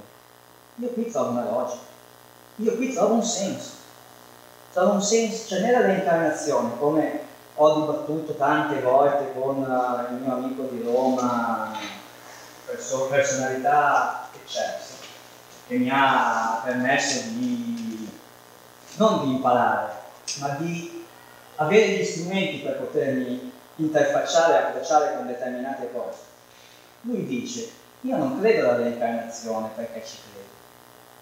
Io penso che l'idea della reincarnazione sia valida perché mi dà tutte le risposte senza che qualcuno me ne imponga. Ed è questa la differenza tra un dogma e una roba che ha senso. Se mi comporto bene vado in paradiso, se mi comporto male vado all'inferno. Benissimo. Ma chi definisce cosa vuol dire comportarsi bene? La mela La conoscenza del bene e del male? Chi definisce che cos'è un peccato? Lo definisci tu, perché così io mi devo mettere nelle tue mani, perché ho paura di finire all'inferno. Ma sappiamo benissimo che c'è stato un momento nella storia in cui la Chiesa ha detto amatevi, partite, ammazzatevi tutti come cani, perché sono eretici, sono infedeli, io ho bisogno della terra santa e tutte quelle balle lì, giusto? Era un peccato andare a uccidere tutti i catari nella regione sud della Francia, perché eretici? No. Era un'opera pia per la Chiesa quella. Infatti cosa disse il, non so come si chiama, quello che Papa, dice Uccideteli tutti, tanto Dio tanto Dio riconoscerà il sì. Cioè, te. Questo ha il potere di chi definisce il bene e il male, questo è il potere di chi definisce cosa devi fare tu per salvarti, perché se tu hai una fede cieca in me, se tu avessi fede cieca in me, io ti direi che per andare in paradiso adesso devi uscire e ammazzare il primo che passi. Se tu hai una fede assoluta, lo faresti. Per assurdo, ovviamente. Certo questo. Eh, quello che diceva lei prima, che trova che ultimamente c'è dell'interesse da parte c'è la di conoscenza, è dovuto al fatto che ormai molti non delegano più le È un po' dovuto al fatto che spero che le persone inizino ad emanciparsi, inizino a capire che non devono fidarsi, non devono fidarsi di chi dice cosa è giusto e cosa è sbagliato, cosa devono fare, cosa non devono fare. Il non fidarsi non vuol dire necessariamente non affidarsi, perché sarebbe superbo pensare di poter fare tutto da solo Io invece ci credo. di poter fare tutto da solo. Io penso, io penso che l'affidarsi, io penso che l'affidarsi a qualcuno, che è un concetto diverso dal fidarsi perché ripeto, fidarsi di qualcuno vuol dire mettersi nelle sue mani, che possono anche essere mani buone. Io mi fido di mia madre, giusto? Ok? altri no e magari fanno bene, perché non è che tutte le madri anche siano. Ma un conto è fidarsi, un conto è affidarsi. Affidarsi cosa vuol dire? Che la persona che sta dall'altra parte non ti dice cosa è giusto e che cosa è sbagliato, ti dà gli strumenti per capire che cosa sia giusto e che cosa sia sbagliato. Qual è la differenza tra fidarsi e affidarsi? Se io mi fido sono costretto a credere alle tue istruzioni. Se io mi affido, vuol dire che tu, a cui io mi sono affidato, mi stai dando gli strumenti per capire che cosa sia giusto e che cosa sia sbagliato. E purtroppo non è che questo è sempre facile, perché ci si può affidare alle mani sbagliate. Questa è la complessità di che ci tutte si le debba nuove affidare a un'idea, esempio la nostra idea di spirito, l'idea dell'uno, l'idea dell'assoluto, cioè quella affidarsi a questa prospettiva. Infatti, infatti ti affidi, nel senso che Ma gli altri, gli strumenti si possono accogliere nel senso di anche frequentare di persone, stasera è stato molto bello, io mi sono ritrovata molto in quello che ha detto, e quindi queste cose sono importanti. perché nasce dalla condivisione e dal confronto e quindi stiamo conoscendo insieme. Però è sempre una cosa che deve partire dal soggetto, a un certo Siamo noi che siamo creatori, come diceva Giordano Bruno nell'ultima frase del mondo che ci circonda. Siamo solo attraverso le esperienze che realizziamo e la conoscenza che acquisiamo. Noi siamo divini. Non Quello è il è quello il siamo l'essere, ci siamo dentro. siamo parte Siamo magari dell'universo, la siamo parte, siamo- parte del tutto. Posso aggiungere un consiglio cinematografico di un film che forse non è scattato perché è vecchio, in questo senso vero. però alcuni anni fa Luc Besson ha provato col quinto Il quinto elemento, certo. mascherando il volto, ha provato a spiegarla questa cosa ed è stato stroncato dalla critica.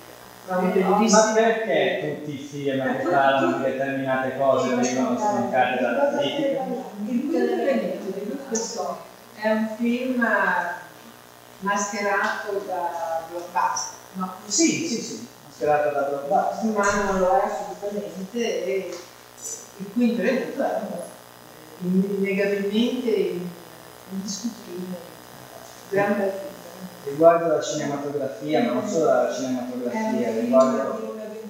Sì, intervento. Sì, sono stato cercando Ma io penso che siano diversi i film che cercano di veicolare che cercano di veicolare dei messaggi e dei contenuti profondamente esoterici, mascherando letteralmente la film.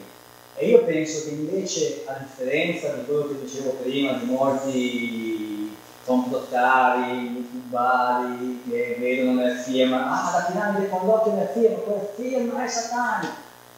Ma è da tutto insieme. Perché io penso, invece, che molte opere cinematografiche e anche molte opere discografiche, anche, anche recenti, anche contemporanee, siano veicoli di questi messaggi. Perché un modo in cui player B, della mia visione, forse semplicistica, di tutte queste tematiche, uno dei modi con cui player B, secondo me, ha cercato sempre di veicolare questi messaggi è stato attraverso l'arte. Prima c'erano i dipinti, prima ancora c'era l'ermetismo, prima ancora c'erano le decorazioni sui templi, ma attraverso l'arte, quadri di Leonardo da Vinci, Michelangelo, che abbiamo visto all'inizio, attraverso queste opere d'arte sono stati veicolati determinati messaggi fino ad oggi, perché il trucco dell'ermetismo è quello, se io ti disegno qualcosa sulla cappella Sistina, o mi uccidi mentre la sto facendo, ma dopo diventa difficile modificarlo o perderlo, andare perduto o distrutto, no? Quello è il trucco. E chiaramente poi con l'evolversi della società, dai dipinti si è passato ad altre forme d'arte, la poesia. Quante poesie veicolano questi tipi di messaggi? Fino ad arrivare all'arte cinematografica oggi. E infatti chiaramente siccome ne parliamo oggi, sono andato a citare quei due film e giustamente il quinto elemento. intanto ti ringraziamo della tua Non chiedo ho... scusa ma ho della strada da fare andiamo a casa grazie infinite buonanotte buonasera Grazie grazie Gli inserti musicali che avete ascoltato in questa puntata di Atlanticast sono tratti dalla canzone Poseidon, realizzata da Ruby Seb, appartenenti all'omonimo album Poseidon.